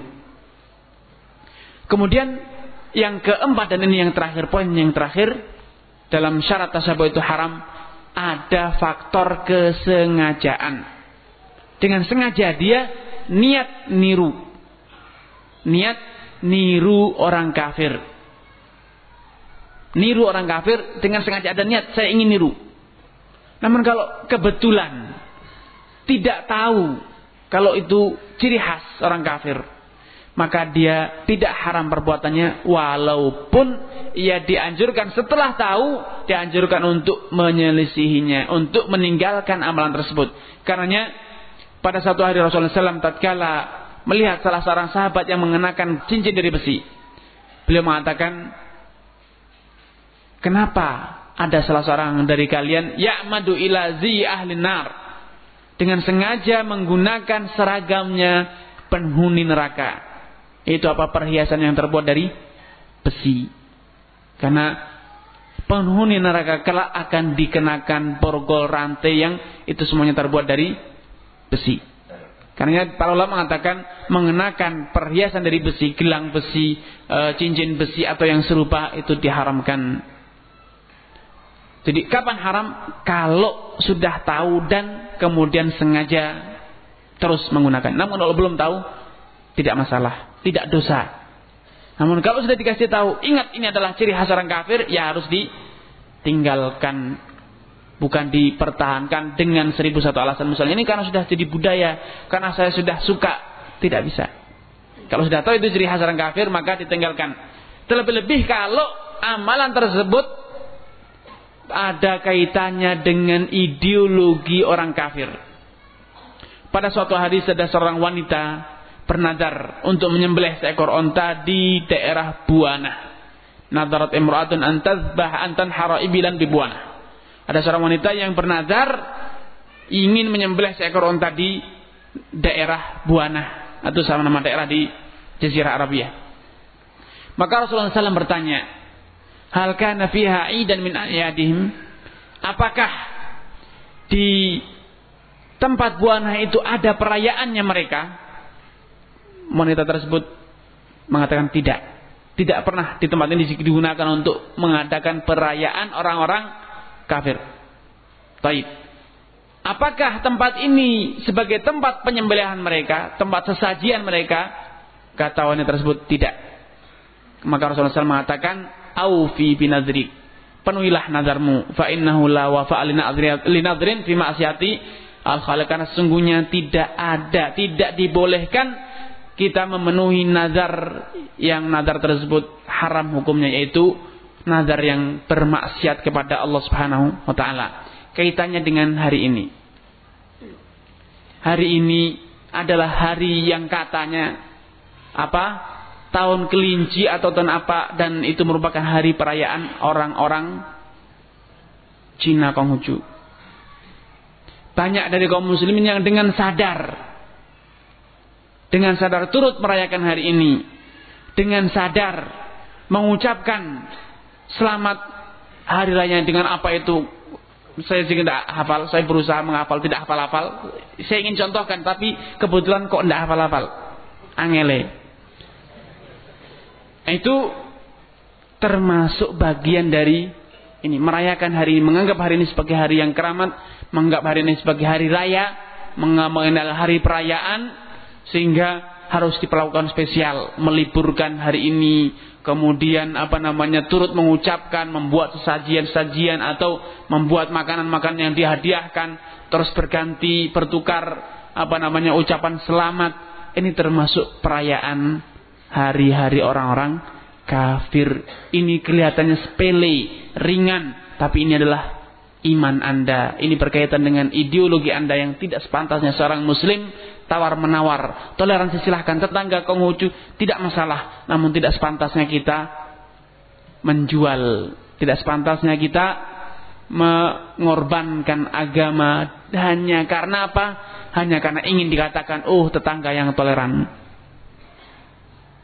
Karena ikhwan wahibai, marilah kita mulai bisa membedakan mana yang itu wilayah, ranah, iman, ranah ideologi dan mana itu yang merupakan ranah sosial. Kita silahkan berbuat baik dengan tetangga. Tetangga baik, tidak masalah. Dia merayakan, biarkan dia merayakan. Namun saya tidak ingin ikut merayakan. Kenapa? Ini adalah agama. Ini adalah keimanan. Ini adalah tauhid. Saya bertangga, bertangga baik. Saya tidak akan ganggu dia. Silahkan dia merayakan di rumah dia, itu rumah dia. Namun saya ikut mengucapkan tidak. Saya sengaja ingin mencontohkan ini karena di email saya, di Facebook saya penuh. Saya sudah sampai capek menghapusi apa namanya ucapan selamat yang tadi itu. Kong apa itu? Kong V apa? Saya juga sampai sekarang enggak, saya terus ingat ini, ingatkan juga. Ini ini subhanallah, itu adalah teman-teman kaum muslimin. Tapi subhanallah menganggap ini hal yang sepele. Padahal ini adalah ideologi. Ini adalah iman. Tidak sepantasnya kita menawar-nawar dalam masalah iman. Kita buktikan. Kita memiliki prinsip, kita memiliki harga diri, kita memiliki tauhid. Untuk sosial, kita sosial. Kita tidak akan jarah toko mereka, tidak akan hancurkan tempat itu. Urusan mereka itu dilindungi oleh negara kita, biarkan. Namun kita harus ikut merayakan, mengucapkan selamat, tidak. Ini adalah urusan iman. Kita sebagai penduduk mayoritas, kita sebagai kaum muslimin, sebagai pribumi, kenapa mesti harus berkorban dengan iman demi apa? Agar bisa bertetangga dengan pendatang. Subhanallah. Sebagai minoritas. Kenapa masih harus seperti itu? Yang harus berkorban adalah dia. Dia harus menjaga perasaan kita sebagai penduduk pribumi, sebagai penduduk mayoritas. Bukan kita yang harus mengorbankan iman demi apa? Demi menjaga perasaan dia. Padahal dia pun tidak akan tersinggung kalau kita tidak mengucapkan kongfisong atau apa namanya itu. Dia tidak tersinggung. Namun karena rendahnya harga diri kita, lemahnya iman kita, kita sampai memasang tulisan, mengucapkan dari bandara-bandara, di tempat-tempat umum, di toko kita, di uh, status Facebook kita dan semuanya dipasang seperti itu subhanallah. Seakan-akan agama ini sudah tiada lagi harganya bagi kita. Seakan-akan kita sudah tidak merasa memiliki iman, memiliki tauhid dalam hati ini. Na'udzubillah. Ikhwan wahibai, bila tadi saya telah mencontohkan tasyabuh itu dengan orang kafir. Mungkin ada yang bertanya, kalau gitu tasyabuh yang haram itu hanya dengan orang kafir saja? Tidak. Tasyabuh itu bukan hanya haram dengan orang kafir saja. Bahkan banyak tasyabuh yang diharamkan walaupun itu orang kafir. Bahkan tasyabuh dengan seorang muslim. Yaitu lawan jenis. Laki-laki meniru lawan jenis wanita. Walaupun dia muslimah, walaupun dia Aisyah istri Rasulullah SAW. Maka itu haram hukumnya. Sebaliknya, seorang wanita dia haram meniru ciri khas laki-laki. Walaupun laki-laki itu adalah Abu Bakar, Umar, Utsman, Ali. Maka jagalah karakter sebagai laki-laki sebagai wanita agar benar-benar menjadi hamba Allah yang sempurna. Di antara tasyabuh yang diharamkan dalam Islam ialah tasyabuh dengan hayawanat binatang ternak. Allah Subhanahu wa taala telah banyak menyebutkan ayat mencela orang-orang yang meniru binatang ternak. Di antaranya Allah Subhanahu wa taala mencela orang kafir yang mereka ini diserumpakan bagaikan hewan ternak. Ya'kuluna wa yatamatta'una yatamatta'una wa ya'kuluna kama ta'kulul an'amu wan naru matwallahum dalam surat Muhammad.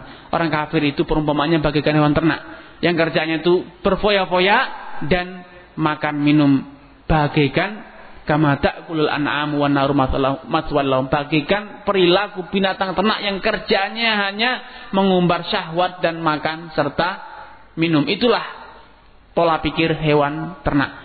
Karenanya kaum muslimin seorang mukmin seorang muslim yang nalarnya hanya dipenuhi dengan syahwat dengan makan minum. Yang penting makan yang penting minum yang penting puas standar nilai. Tolak ukurnya adalah kepuasan bukan keridhaan Allah Subhanahu wa taala. Bukan agama Allah Subhanahu wa taala itu bagaikan hewan ternak. Makanya Rasulullah SAW mengatakan ta'isa abdud dinar ta'isa abdud dirham celakalah orang yang telah memperbudak dirinya kepada dirham dan dinar ambisi dia hanya mengeruk harta. Ia tidak pernah berpikir ridho atau tidak Allah Subhanahu wa taala.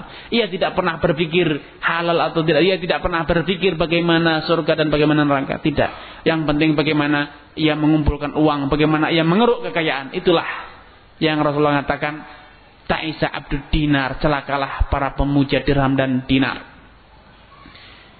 Jadi meniru hewan ternak itu diharamkan. Karenanya Rasulullah bukan hanya ternak bahkan dengan hewan secara umum. Rasulullah SAW pun melarang kita untuk meniru kalb, meniru anjing. Dalam banyak kesempatan Rasulullah mencela orang yang meniru anjing. Misalnya orang yang sudah bersedekah. Kemudian ditarik lagi, oh tidak jadi sedekah saya. Diambil lagi. Orang yang bersedekah, oh saya batalkan. Ditarik lagi ini oleh Rasulullah SAW digambarkan bagaikan anjing. Yaqi'u faya'udu faya'kula kayak yang ia anjing ini muntah kemudian ia makan lagi apa yang keluar dari mulut perutnya itu. Itulah perumpamaan seorang muslim yang bersedekah kemudian ditarik lagi sedekahnya, dibatalkan lagi sedekahnya. Ini tentu celaan, ini tentu hinaan, ini tentu gambaran betapa kejinya perbuatan tersebut digambarkan bagaikan anjing. Karenanya para ulama mengatakan meniru anjing, meniru perbuatan anjing seperti ini, ini adalah haram hukumnya. Karenanya para ulama mengatakan menarik kembali sedekah itu hukumnya haram. Di antara bukti bahwasanya meniru dengan hewan ternak atau binatang secara umum diharamkan, Rasulullah SAW melarang kita tatkala kita sholat untuk menempelkan lengan ini ke lantai. Beliau mengatakan la yaftarisu, la yabsutu ahadukum ibtisat as-sabu. Jangan sekali-kali kalian membentangkan lenganmu ketika sujud menempel di lantai sepanjang ini, namun tegakkanlah. Jangan seperti imbisat jangan seperti uh, tatkala hewan buas, binatang buas yang sedang duduk. Hewan binatang buas, singa, harimau tatkala duduk, lengan depannya, kaki depannya pasti diletakkan ke tanah. Nah, ini perbuatan semacam ini meniru perbuatan hewan buas tatkala duduk. Tatkala kita sujud seperti hewan buas ini diharamkan dalam Islam. Walaupun itu sholat. Walaupun kita sedang sujud, ternyata kita bisa saja melakukan perbuatan haram. Yaitu apa? Meniru tata cara hewan buas tatkala duduk. Dan masih banyak lagi. Dalil-dalil yang menyebutkan larangan kita meniru perilaku hewan. Di antaranya Allah Subhanahu wa taala mengatakan inna angkarul aswat la sautu alhamir sesungguhnya tatkala Luqman memberikan pesan kepada putranya. Beliau menekankan agar ia merendahkan suaranya. Ia tidak berkata-kata yang kasar, yang keras. Kenapa? Kata alasan Luqman dari pesannya, Inna angkarol aswat la sautu alhamir. Sungguhnya suara yang paling buruk adalah suara keledai silahkan koreksi. Ada di mana saja kalau mengeluarkan suara pasti melengking dan suaranya jelek keras. Begitu juga seorang muslim yang hobinya teriak-teriak, seorang muslim yang hobinya mengangkat suara-suara yang keras. Ia tidak bisa bertutur kata yang lembut. Walau berhadapan dengan orang, dia lawan bicaranya di hadapannya pasti dia suaranya keras, teriak-teriak, marah-marah. Ini digambarkan dalam pesan Luqman alaihissalam bagaikan suara hamir, bagaikan suara keledai. Dan masih banyak lagi dalil-dalil yang mengharamkan kita meniru hewan ternak atau hewan secara umum. Ada poin yang ingin saya tekankan. Di dalam pendidikan, sering kali putra-putra kita, putri-putri kita diajari suara-suara hewan. Diajari gerakan-gerakan hewan. Tentu ini adalah pola pendidikan yang tidak selaras dengan dinul Islam. Karena saya berpesan teman-teman yang memiliki putra-putri masih kecil, para tenaga pengajar yang di sekolah-sekolah Islam jangan pernah ajarkan anak-anak kita suara-suara meniru suara-suara atau perilaku tindakan-tindakan hewan. Kalau alasnya ingin mengenalkan mudah sekali. Dibawa ke kebun binatang nih suara gajah, ini suara harimau ini suara burung. Mudah tidak usah mereka suruh niru. Apa manfaatnya bisa meniru suara hewan? Manfaatnya bisa mengenal mudah. Bisa dengan rekaman. Ini suara apa? Ini suara hewan. Suara hewan apa? Kuda. Ini suara apa? Suara kambing tidak usah diajarkan mereka untuk meniru karena tidak ada manfaatnya dan kedua suara-suara hewan itu buruk untuk didengar. Tidak sepantasnya putra-putri kita diajari dilatih untuk bersuara bagaikan suara hewan atau berperilaku seperti perilaku hewan. Makanya bagi yang ingin mengajarkan bela seni bela diri jangan diajarkan jurus-jurus yang meniru hewan. Buruk sekali. Tampangnya, penampilannya buruk. Ada manusia normal. Kok diajari gerakan-gerakan bagaikan kera sehingga dia menari-nari bagaikan kera? Yang itu apa kata orang Jawa ketek ronggeng. Yang kalau ditabui joget. Itu buruk sekali penampilannya. Karena yang wahibai jagalah harga diri jagalah kenikmatan yang Allah telah berikan kepada kita. Tatkala Allah Subhanahu wa taala menciptakan kita sebagai makhluk yang paling sempurna Allah katakan fi ahsani taqwim kita diciptakan dalam ciptaan yang paling sempurna. Kenapa mesti kita harus meniru? Suara kita paling bagus. Kenapa kita jelek-jelekan suara kita dengan meniru suara hewan? Allah Subhanahu wa taala beri kita nalar yang jelas, yang sehat. Kenapa kita berperilaku seperti perilaku hewan? Terlalu banyak seni bela diri yang tidak meniru hewan. Dan efektif, bagus dan terbukti hebat. Tidak perlu harus meniru seni bela dirinya hewan naudzubillah. Kemudian ada hal lain yang ingin saya sampaikan sebagai penutup perjumpaan kita. Tadi saya telah katakan bahwa tasyabuh itu haram bukan hanya kepada orang kafir namun juga kepada hewan dengan hewan dan di antaranya tasyabuh dengan orang-orang fasik.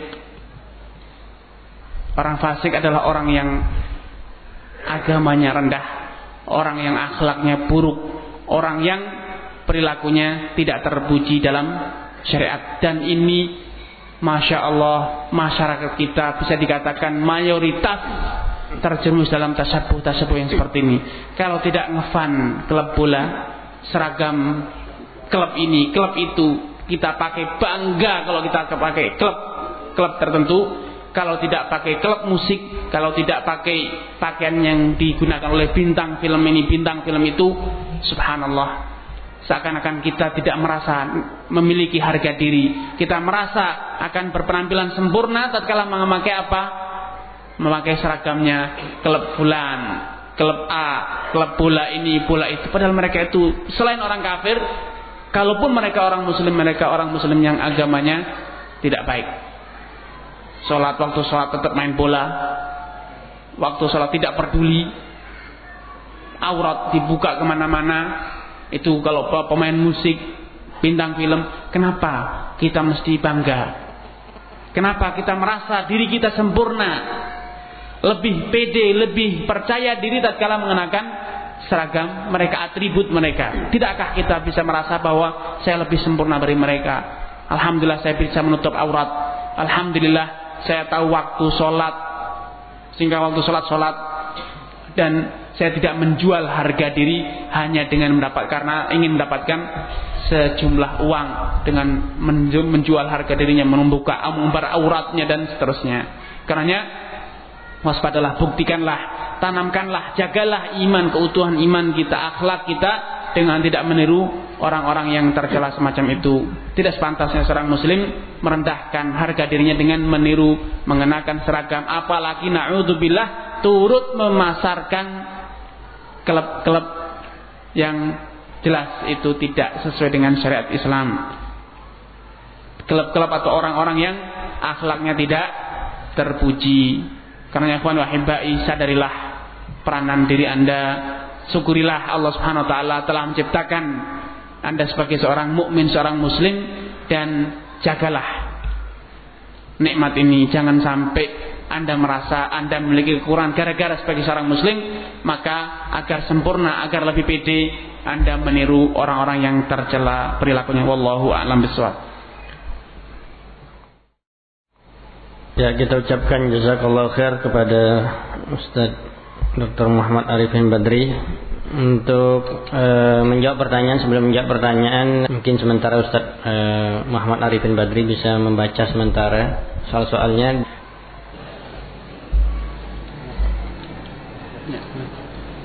Baik, ya, kita lanjutkan kepada tanya jawab. Tafadhol Ustaz. Uh, ada pertanyaan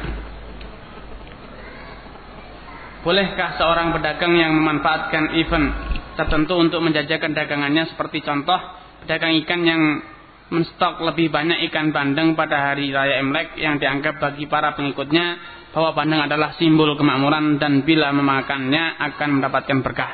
Tentu ini termasuk ta'awun alal ithmi wal.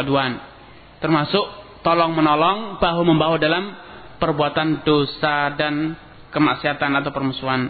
Tidak diragukan menyediakan fasilitas memberi yang mendukung terjadinya perbuatan-perbuatan maksiat, kekufuran, perbuatan e, kefasikan itu termasuk perbuatan dosa. Agar saudara bisa tahu seberapa besar tanggung jawab resiko yang harus saudara pikul bila melakukan hal ini ta'awun alal melancarkan perbuatan dosa saya ingin merubah pertanyaannya Pak Ustadz apa hukumnya? Saya ini rubah pertanyaan Pak ya. Menjual pisau yang saya tahu akan digunakan untuk membunuh orang tua saya kepada calon pembunuh orang tua saya. Orang tua tidak akan membunuh kecuali kalau bisa membeli pisau. Dan pisau kita sudah tahu itu akan digunakan untuk membunuh orang tua kita. Bolehkah saya menjualnya? Tentu tidak boleh. Demikian juga ini. Kita sudah tahu ikan ini akan digunakan untuk perjudian, ikan ini akan digunakan untuk perayaan, maka tidak sepantasnya, tidak layak seorang muslim turut menjual barang-barang semacam itu.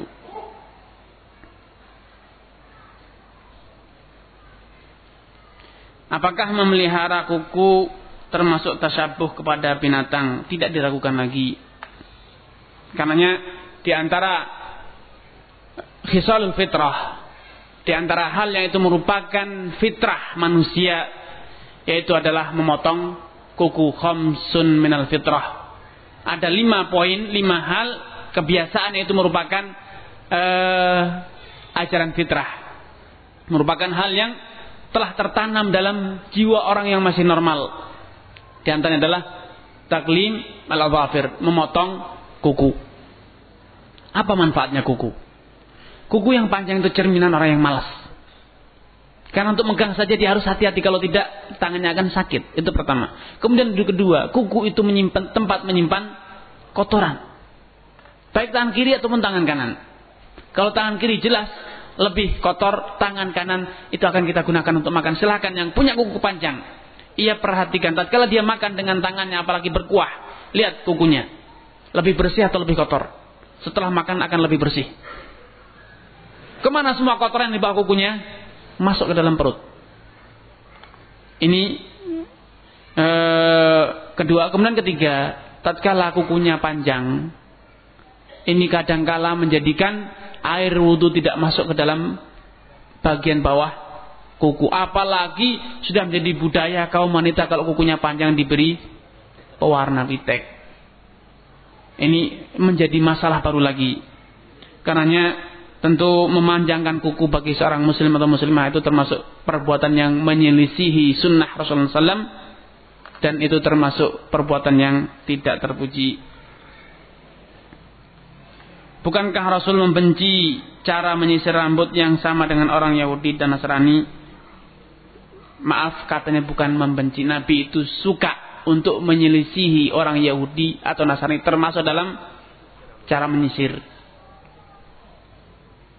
Nah, dahulu menjadi kebiasaan budaya orang-orang Yahudi tatkala menyisir itu adalah disisir ke satu arah. Namun itu ciri khas di zaman dahulu. Karena Rasulullah SAW suka untuk menyelisih orang Yahudi dan beliau pun menyisir dengan dibelah di tengah. Dengan dibelah di tengah. Ini poin pertama. Poin kedua, dan walaupun itu sudah menjadi budaya yang telah ditinggalkan, sudah tidak lagi menjadi ciri khas orang Yahudi, orang Nasrani, sehingga di zaman sekarang kita tidak lagi bisa mengatakan menyisir di belah atau satu arah ini tasyabuh atau tidak tasyabuh karena sudah bukan ciri khas. Itu poin pertama. Poin kedua, ada hal yang mungkin kita kurang jeli membacanya di sini.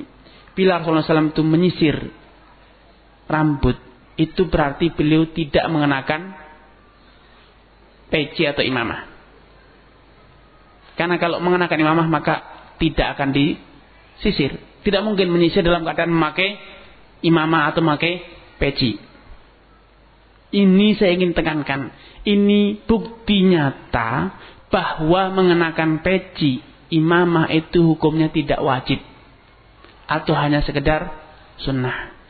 Namun sering kali karena kebiasaan dan tidak diingatkan, tidak ditekankan, seakan ada image, ada suatu pemahaman, kesan bahwa kalau orang yang sudah belajar agama, taat beragama, apalagi berilmu, tidak memakai peci, tidak memakai sorban, itu dapat menjadi alasan untuk mencela.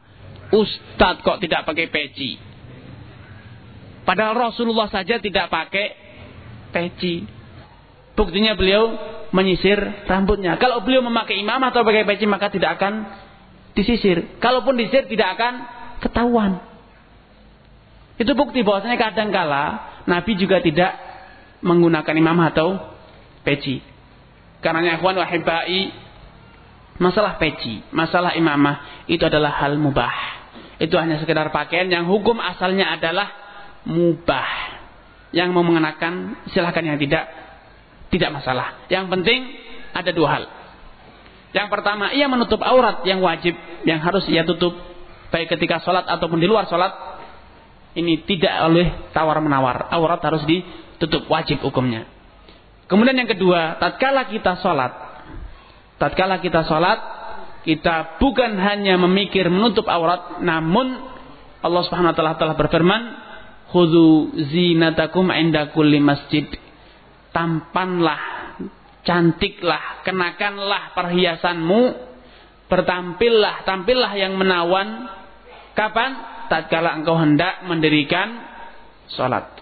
Jadi untuk sholat itu bukan hanya sekedar menutup aurat, tapi juga berhias. Kenapa kita akan menghadap Allah Subhanahu wa taala? Sebagian orang menganggap simbol cinta diibaratkan sepasang merpati. Dalam agama Nasrani merpati adalah hewan suci. Apakah ini termasuk tasyabuh dengan binatang dan Nasrani? Kalau masalah apa namanya memelihara merpati maka ini tidak bisa dikatakan tasyabuh atau tidak tasyabuh karena ini adalah suatu hal yang mubah. Bukan ciri khas Nasrani atau bukan Nasrani. Namun kalau sudah menjadikan merpati sebagai simbol. Tatkala ingin mengutarakan saya suka, saya setia, saya dengan gambar merpati, maka tidak diragukan ini adalah cerminan adanya taklid atau adanya tasyabuh, meniru budaya orang Nasrani. Apalagi tadi masalah simbol. Cinta itu bukan simbol. Cinta itu adalah sikap. Makanya jangan mudah terperdaya dengan simbol. Kalau sudah kaum wanita dikasih sekuntum bunga mawar, udah hancur hatinya. Padahal itu kadang kala hanya sekedar kamu flase. Dikasih sekuntum bunga mawar tapi hatinya menyimpan dendam. Apa manfaatnya? Sekuntum bunga mawar kalau habis manis sepah dibuang, apalah gunanya? Apalagi bunga mawarnya hanya dipetik. Sesaat lagi akan layu. Jadi setianya hanya seumur sekuntum bunga mawar yang sesaat lagi akan layu karena janganlah membesar-besarkan masalah simbol cinta, simbol kesetiaan. Yang lebih berarti adalah sikap. Sikap kesetiaan seorang suami dengan istri, istri dengan suami, seorang muslim dengan muslim, kesetiaan, e, kemudian kecintaan perang dibuktikan dalam bentuk tindakan bukan dengan simbol-simbol semacam ini. Nah, karena zaman kita masyarakat itu lebih mementingkan simbol dibanding substansinya, sebanding sikapnya, maka simbol-simbol ini begitu laku jadi komoditi dagang. Parcel, kemudian apa namanya ucapan-ucapan, kemudian SMS dengan gambar-gambar, itu udah akan udah simbol wah subhanallah. Padahal perilakunya hasbunallah wa ni'mal wakil. Apa hukumnya makan dengan sendok? Apakah termasuk sunnah e, ketika ibu-ibu masak di dapur diharuskan menutup aurat? Karena ada yang bilang apabila memasak membuka aurat maka makanannya tidak berkah. Yang pertama, makan dengan sendok itu halal, mubah, tidak masalah. Bahkan sebagian ulama mengatakan itu lebih sesuai dengan sunnah daripada makan pakai tangan. Karena kalau pakai tangan biasanya dengan lima jari. Dan itu kalau sudah pakai lima jari pasti ngambilnya besar pak. Tidak ada orang ngambil dengan lima jari cuman sedikit. Padahal dulu Nabi kalau makan itu biasanya menggunakan tiga jari sebagai bukti nyata bahwasanya beliau tidak serakah dalam makan. Makan ala kadarnya secukupnya. Kenapa demikian? Kalau orang makan dengan tiga jari, mana mungkin dia bisa ngambil banyak? Pasti sedikit-sedikit. Karena memang Nabi makan bukan untuk kenyang. Nabi makan hanya untuk mempertahankan hidup. Nabi makan hanya sepertiga dari perutnya. Kalau kita karena lima jari makan untuk kenyang sekenyang-kenyangnya. Kemudian yang kedua, masak dengan menutup aurat. Saya yakin tidak ada ibu-ibu yang masak dengan membuka aurat. Hanya saja mungkin yang dimaksud dari pertanyaan ini yang dimaksud dari pertanyaan ini adalah mungkin memakai kerudung lengkap seperti tatkala dia hendak keluar rumah. Ini anggapan ini tidak ada dalilnya karena wanita ataupun laki-laki bila berada di rumah sendiri atau di hadapan mahramnya ia boleh untuk melepas kerudungnya bahkan para ulama mengatakan auratnya wanita yang wajib ditutup di depan mahramnya adalah bagaikan aurat laki-laki di hadapan laki-laki. Itu yang wajib. Sedangkan yang lainnya itu hanya adalah sunnah. Makanya tidak masalah kalau ada ibu-ibu netei di depan bapaknya. Walaupun kelihatan bapaknya itu bukan aurat yang harus ditutupi di depan mahramnya. E, pertanyaan selanjutnya. Menurut pengakuan orang banci perilakunya bukan kehendaknya tetapi sudah bawaan Bagaimana ini Ustaz? Bagaimana kiatnya? Subhanallah. Saya juga berhak bertanya, kalau Anda terlahir dengan membawa penyakit, apa Anda akan pasrah ya ini penyakit bawaan dari lahir saya? Penyakit itu keturunan, darah tinggi, kencing manis, diabetes. Apakah Anda juga mengatakan ini memang bawaan dari orang tua orang tua itu diabetes saya juga diabetes ya sudah begini saja saya terima saya yakin tidak ada yang mengatakan seperti itu. Pasti dia akan berusaha uh, preventif, dia berusaha pengobatan dan lain sebagainya. Pasti dia ingin sembuh dari kelainan yang ia alami. Namun memang inilah alasan orang untuk mempertahankan dosanya. Banci ingin bilang biar masya Allah tetap banci saja dengan mengatakan ini bawaan. Ini pertama. Kemudian kedua, biasanya perilaku seperti ini ini bukan bawaan dari bayi namun salah asuh dari orang tua. Banyak orang tua kasus e, anak yang menjadi banci itu karena dahulu tatkala kecil orang tuanya mendambakan punya anak putri. Akhirnya anak laki-laki itu pun dipakaikan pakaian putri. Itu banyak yang kasusnya seperti itu bermula dari situ. Permainannya diberi pakaian warna-warninya pun warna-warni yang pink dan yang paling disukai oleh kaum wanita.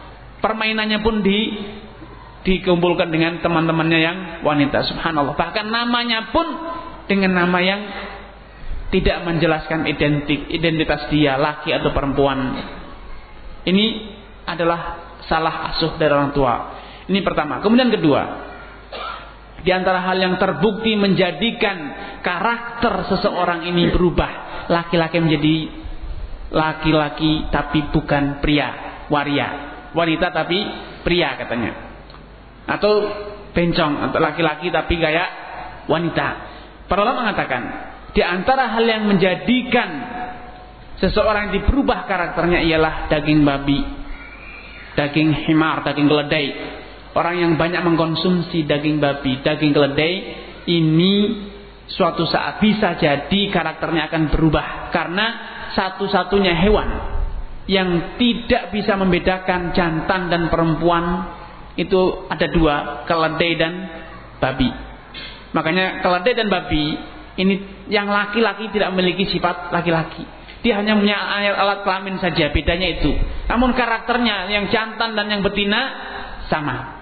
Makanya walaupun di dalam komunitas keledai ada seribu pejantan, satu betina, tidak masalah bergiliran. Di hewan yang lain tidak mungkin. Pasti tarung dulu. Ada dua kambing jantan, walau ada seribu betina, maka tidak bisa mereka ditemukan. Hewan apa saja, kecuali keledai dan babi. Ini terbukti orang yang banyak mengkonsumsi dua daging ini itu mereka menjadi dayus tidak cemburu dengan istrinya istrinya mau pergi dengan orang mau bergaul dengan orang dia tidak peduli begitu juga suami membawa wanita lain tidak peduli nah bila ini dilakukan sejak kecil sejak kecil diberi nafkah daging haram ini maka suatu saat cepat atau lambat karakter anak tersebut akan terpengaruh ini di antara sebab Kenapa seseorang itu bisa menjadi waria atau menjadi banci? Di antara hal yang menjadikan orang itu bisa berubah karakternya adalah karena faktor lingkungan pergaulan. Karena faktor pergaulan bisa saja seseorang itu menjadi korban homoseksual atau lesbian sehingga subhanallah seperti dalam hadis dinyatakan idza raaitum Kauman yaf'aluna fi'la qaumi Lut. Bila kamu melihat orang yang melakukan perbuatan kaum Nabi Lut, yaitu suka sama jenis faktul fa'il wal maf'ul, bunuhlah pelaku dan korbannya. Para ulama mengatakan, penyakit suka sesama jenis itu adalah penyakit yang menular, penyakit kejiwaan yang menular. Kalau sudah menjadi korban, biasanya akan karakternya secara otomatis berubah. Dia suka untuk diperlakukan seperti Pelaku seperti itu. Atau dia akan menularkan kebiasaan itu kepada orang lain. Karena hati-hati waspada kalau punya anak-anak masih kecil. Jangan dipercayakan, jangan uh, ceroboh, jangan lengah dengan pergaulan putra-putri Anda. Bisa jadi karakter putra-putri Anda berubah seperti itu karena pergaulan yang tidak Anda kontrol. Ternyata na'udzubillah dengan teman sama teman tidur sekamar ternyata hasbunallah wa ni'mal wakil. Kapankah seorang wanita boleh memotong rambutnya? Bolehkah memendekkannya? Maksudnya bukan seperti laki-laki. Kalau hanya sekedar memendekkan, namun tidak sampai seperti e, rambut laki-laki, banyak wanita yang rambutnya persis seperti laki-laki. Dari belakang tidak tahu itu laki atau perempuan. Kalaulah dia bukan karena pakai anting, Anda tidak akan tahu itu laki atau perempuan. Maka jelas ini haram hukumnya. Memotong rambut bagi wanita yang semacam ini jelas haram hukumnya karena ini menyerupai laki-laki. Namun kalau hanya dipotong sedikit saja di bawah bahu, maka insya Allah itu tidak masalah. Walaupun yang sempurna dan itu adalah sepakat kaum wanita di mana saja rambut wanita itu adalah mahkota kecantikan wanita. Namun karena di zaman sekarang ini dunia telah banyak berubah, wanita telah menjadi wanita karir dan laki-laki telah menjadi laki-laki rumah tangga, maka berubah. Wanita banyak yang suka rambut cepat. Kenapa? Agar bisa gesit dalam pekerjaannya. Tapi kalau wanita ini masih menjaga karakternya menjadi wanita rumah tangga, ibu rumah tangga, maka saya yakin dia akan punya waktu untuk merawat rambutnya. Alasan banyak orang, banyak wanita memotong rambutnya karena masalah repot ngurus rambut. Kenapa? Dia harus pergi ke kantor setiap hari kena debu karena tidak pakai jilbab. Sehingga kena debu, kotor dan harus keramas setiap hari repot, lama kering itu macam-macam. Tadi diceritakan bahwa Rasulullah SAW melarang sahabatnya memakai gelang yang terbuat dari besi dan sejenisnya. Pertanyaan saya, apakah larangan tersebut juga berlaku bagi kaum wanita? Maaf, perlu dikoreksi, sejenisnya dihapus. Saya tidak pernah mengatakan menggunakan besi dan sejenisnya. Ini yang dilarang adalah mengenakan gelang besi atau cincin besi. Karena sejenis besi itu banyak. Bisa uh, kuningan, bisa tembaga, bisa uh, perak, bisa logam yang lain. Bisa ada emas putih atau platina dan lain. Tapi yang jelas dilarang adalah yang terbuat dari besi. Ini yang dilarang dan ini berlaku bagi wanita ataupun pria. Adapun per, e, perhiasan yang terbuat dari emas maka para ulama sepakat haram bagi kaum laki-laki untuk mengenakan perhiasan emas. Boleh tidak kita makan makanan atau uh, buah-buahan yang dikasih orang Cina yang bekas untuk sembahyangnya atau peribadatnya perayaan Imleknya? Hadiah berupa makanan yang diberi oleh orang kafir atau itu sisa dari acara perayaan orang kafir perlu dirinci. Kalau itu terbuat dari daging atau keturunannya lemak dan yang lainnya ada bahan-bahan yang seperti itu yang artinya harus disembelih maka dilihat siapa yang menyembelih. Kalau dia yang menyembelih maka tidak boleh kita makan karena kita tidak boleh memakan sembelihannya selain ahlul kitab yaitu Yahudi dan Nasrani dan Cina bukan Konghucu bukan agama ahlul kitab. Namun kalau dia membeli dagingnya dari pasar, dari tokonya daging orang muslim, tidak masalah kita makan. Demikian juga kalau hadiahnya berupa buah-buahan atau makanan yang tidak menggunakan bahan lemak hewani atau bahan yang terbuat dari daging dan yang lainnya. Karena apa? Karena buah-buahan itu halal dan tidak akan pernah haram gara-gara digunakan dalam acara persembahan orang-orang kafir. Buah-buah halal-halal. Kita mendapatkan dengan mencuri? Tidak. Buah-buahan hanya satu syarat bisa jadi haram. Kapan? Ketika kita mendapatkannya dengan cara-cara haram, mencuri, merampok, hasil riba, menipu dan seterusnya. Kalau kita mendapatnya dengan hadiah, kita diberi hadiah seorang Konghucu. Ini baru keluar dari tempat ibadahnya dia membawa sekeranjang jeruk dia bagi-bagi. Terima tidak masalah. Dikasih makan. Tidak masalah. Halal. Itu bukan karena haram. Karena haram dalam Islam itu ada dua jenis. Haram karena barangnya haram babi khamar. Maka dengan cara apa saja kita dapat itu haram. Nah haram yang kedua adalah haram karena cara mendapatkannya. Kalau cara mendapatkannya haram maka barangnya halal sehingga tatkala berpindah tangan dengan cara yang benar maka itu akan menjadi halal. Namun bila cara mendapatkannya haram maka haram bukan karena barangnya haram tapi karena cara mendapatkannya haram dan buah-buahan itu hanya haram karena apa? Karena caranya bukan karena buahnya. Jeruk, apel dan yang serupa itu haram karena caranya bukan karena pendanya wallahu taala alam saya rasa cukup semoga Allah Subhanahu wa taala menjadikan kita termasuk yang yastami'una al-qaula fayattabi'una ahsanah dan semoga e, pertemuan gini membangkitkan semangat bagi kita dan kewaspadaan agar kita waspada. Ternyata kita itu memiliki iman yang harus kita jaga. Kita ini memiliki identitas sebagai seorang muslim yang harus kita jaga utuh. Kita ini diberi ciptaan dijadikan sebagai makhluk yang sempurna yang harus disyukuri yang harus kita jaga keutuhannya. Jangan dikorbankan hanya karena hal-hal yang sepele. Wallahu alam. Wassalamualaikum warahmatullahi wabarakatuh warahmatullahi wabarakatuh. Uh, kami mohon maaf dari panitia uh, karena banyak pertanyaan yang tidak bisa dijawab mengingat waktu. Insyaallah kita akan bertemu lagi besok insyaallah di e, majelis yang lain di Masjid Fatimah.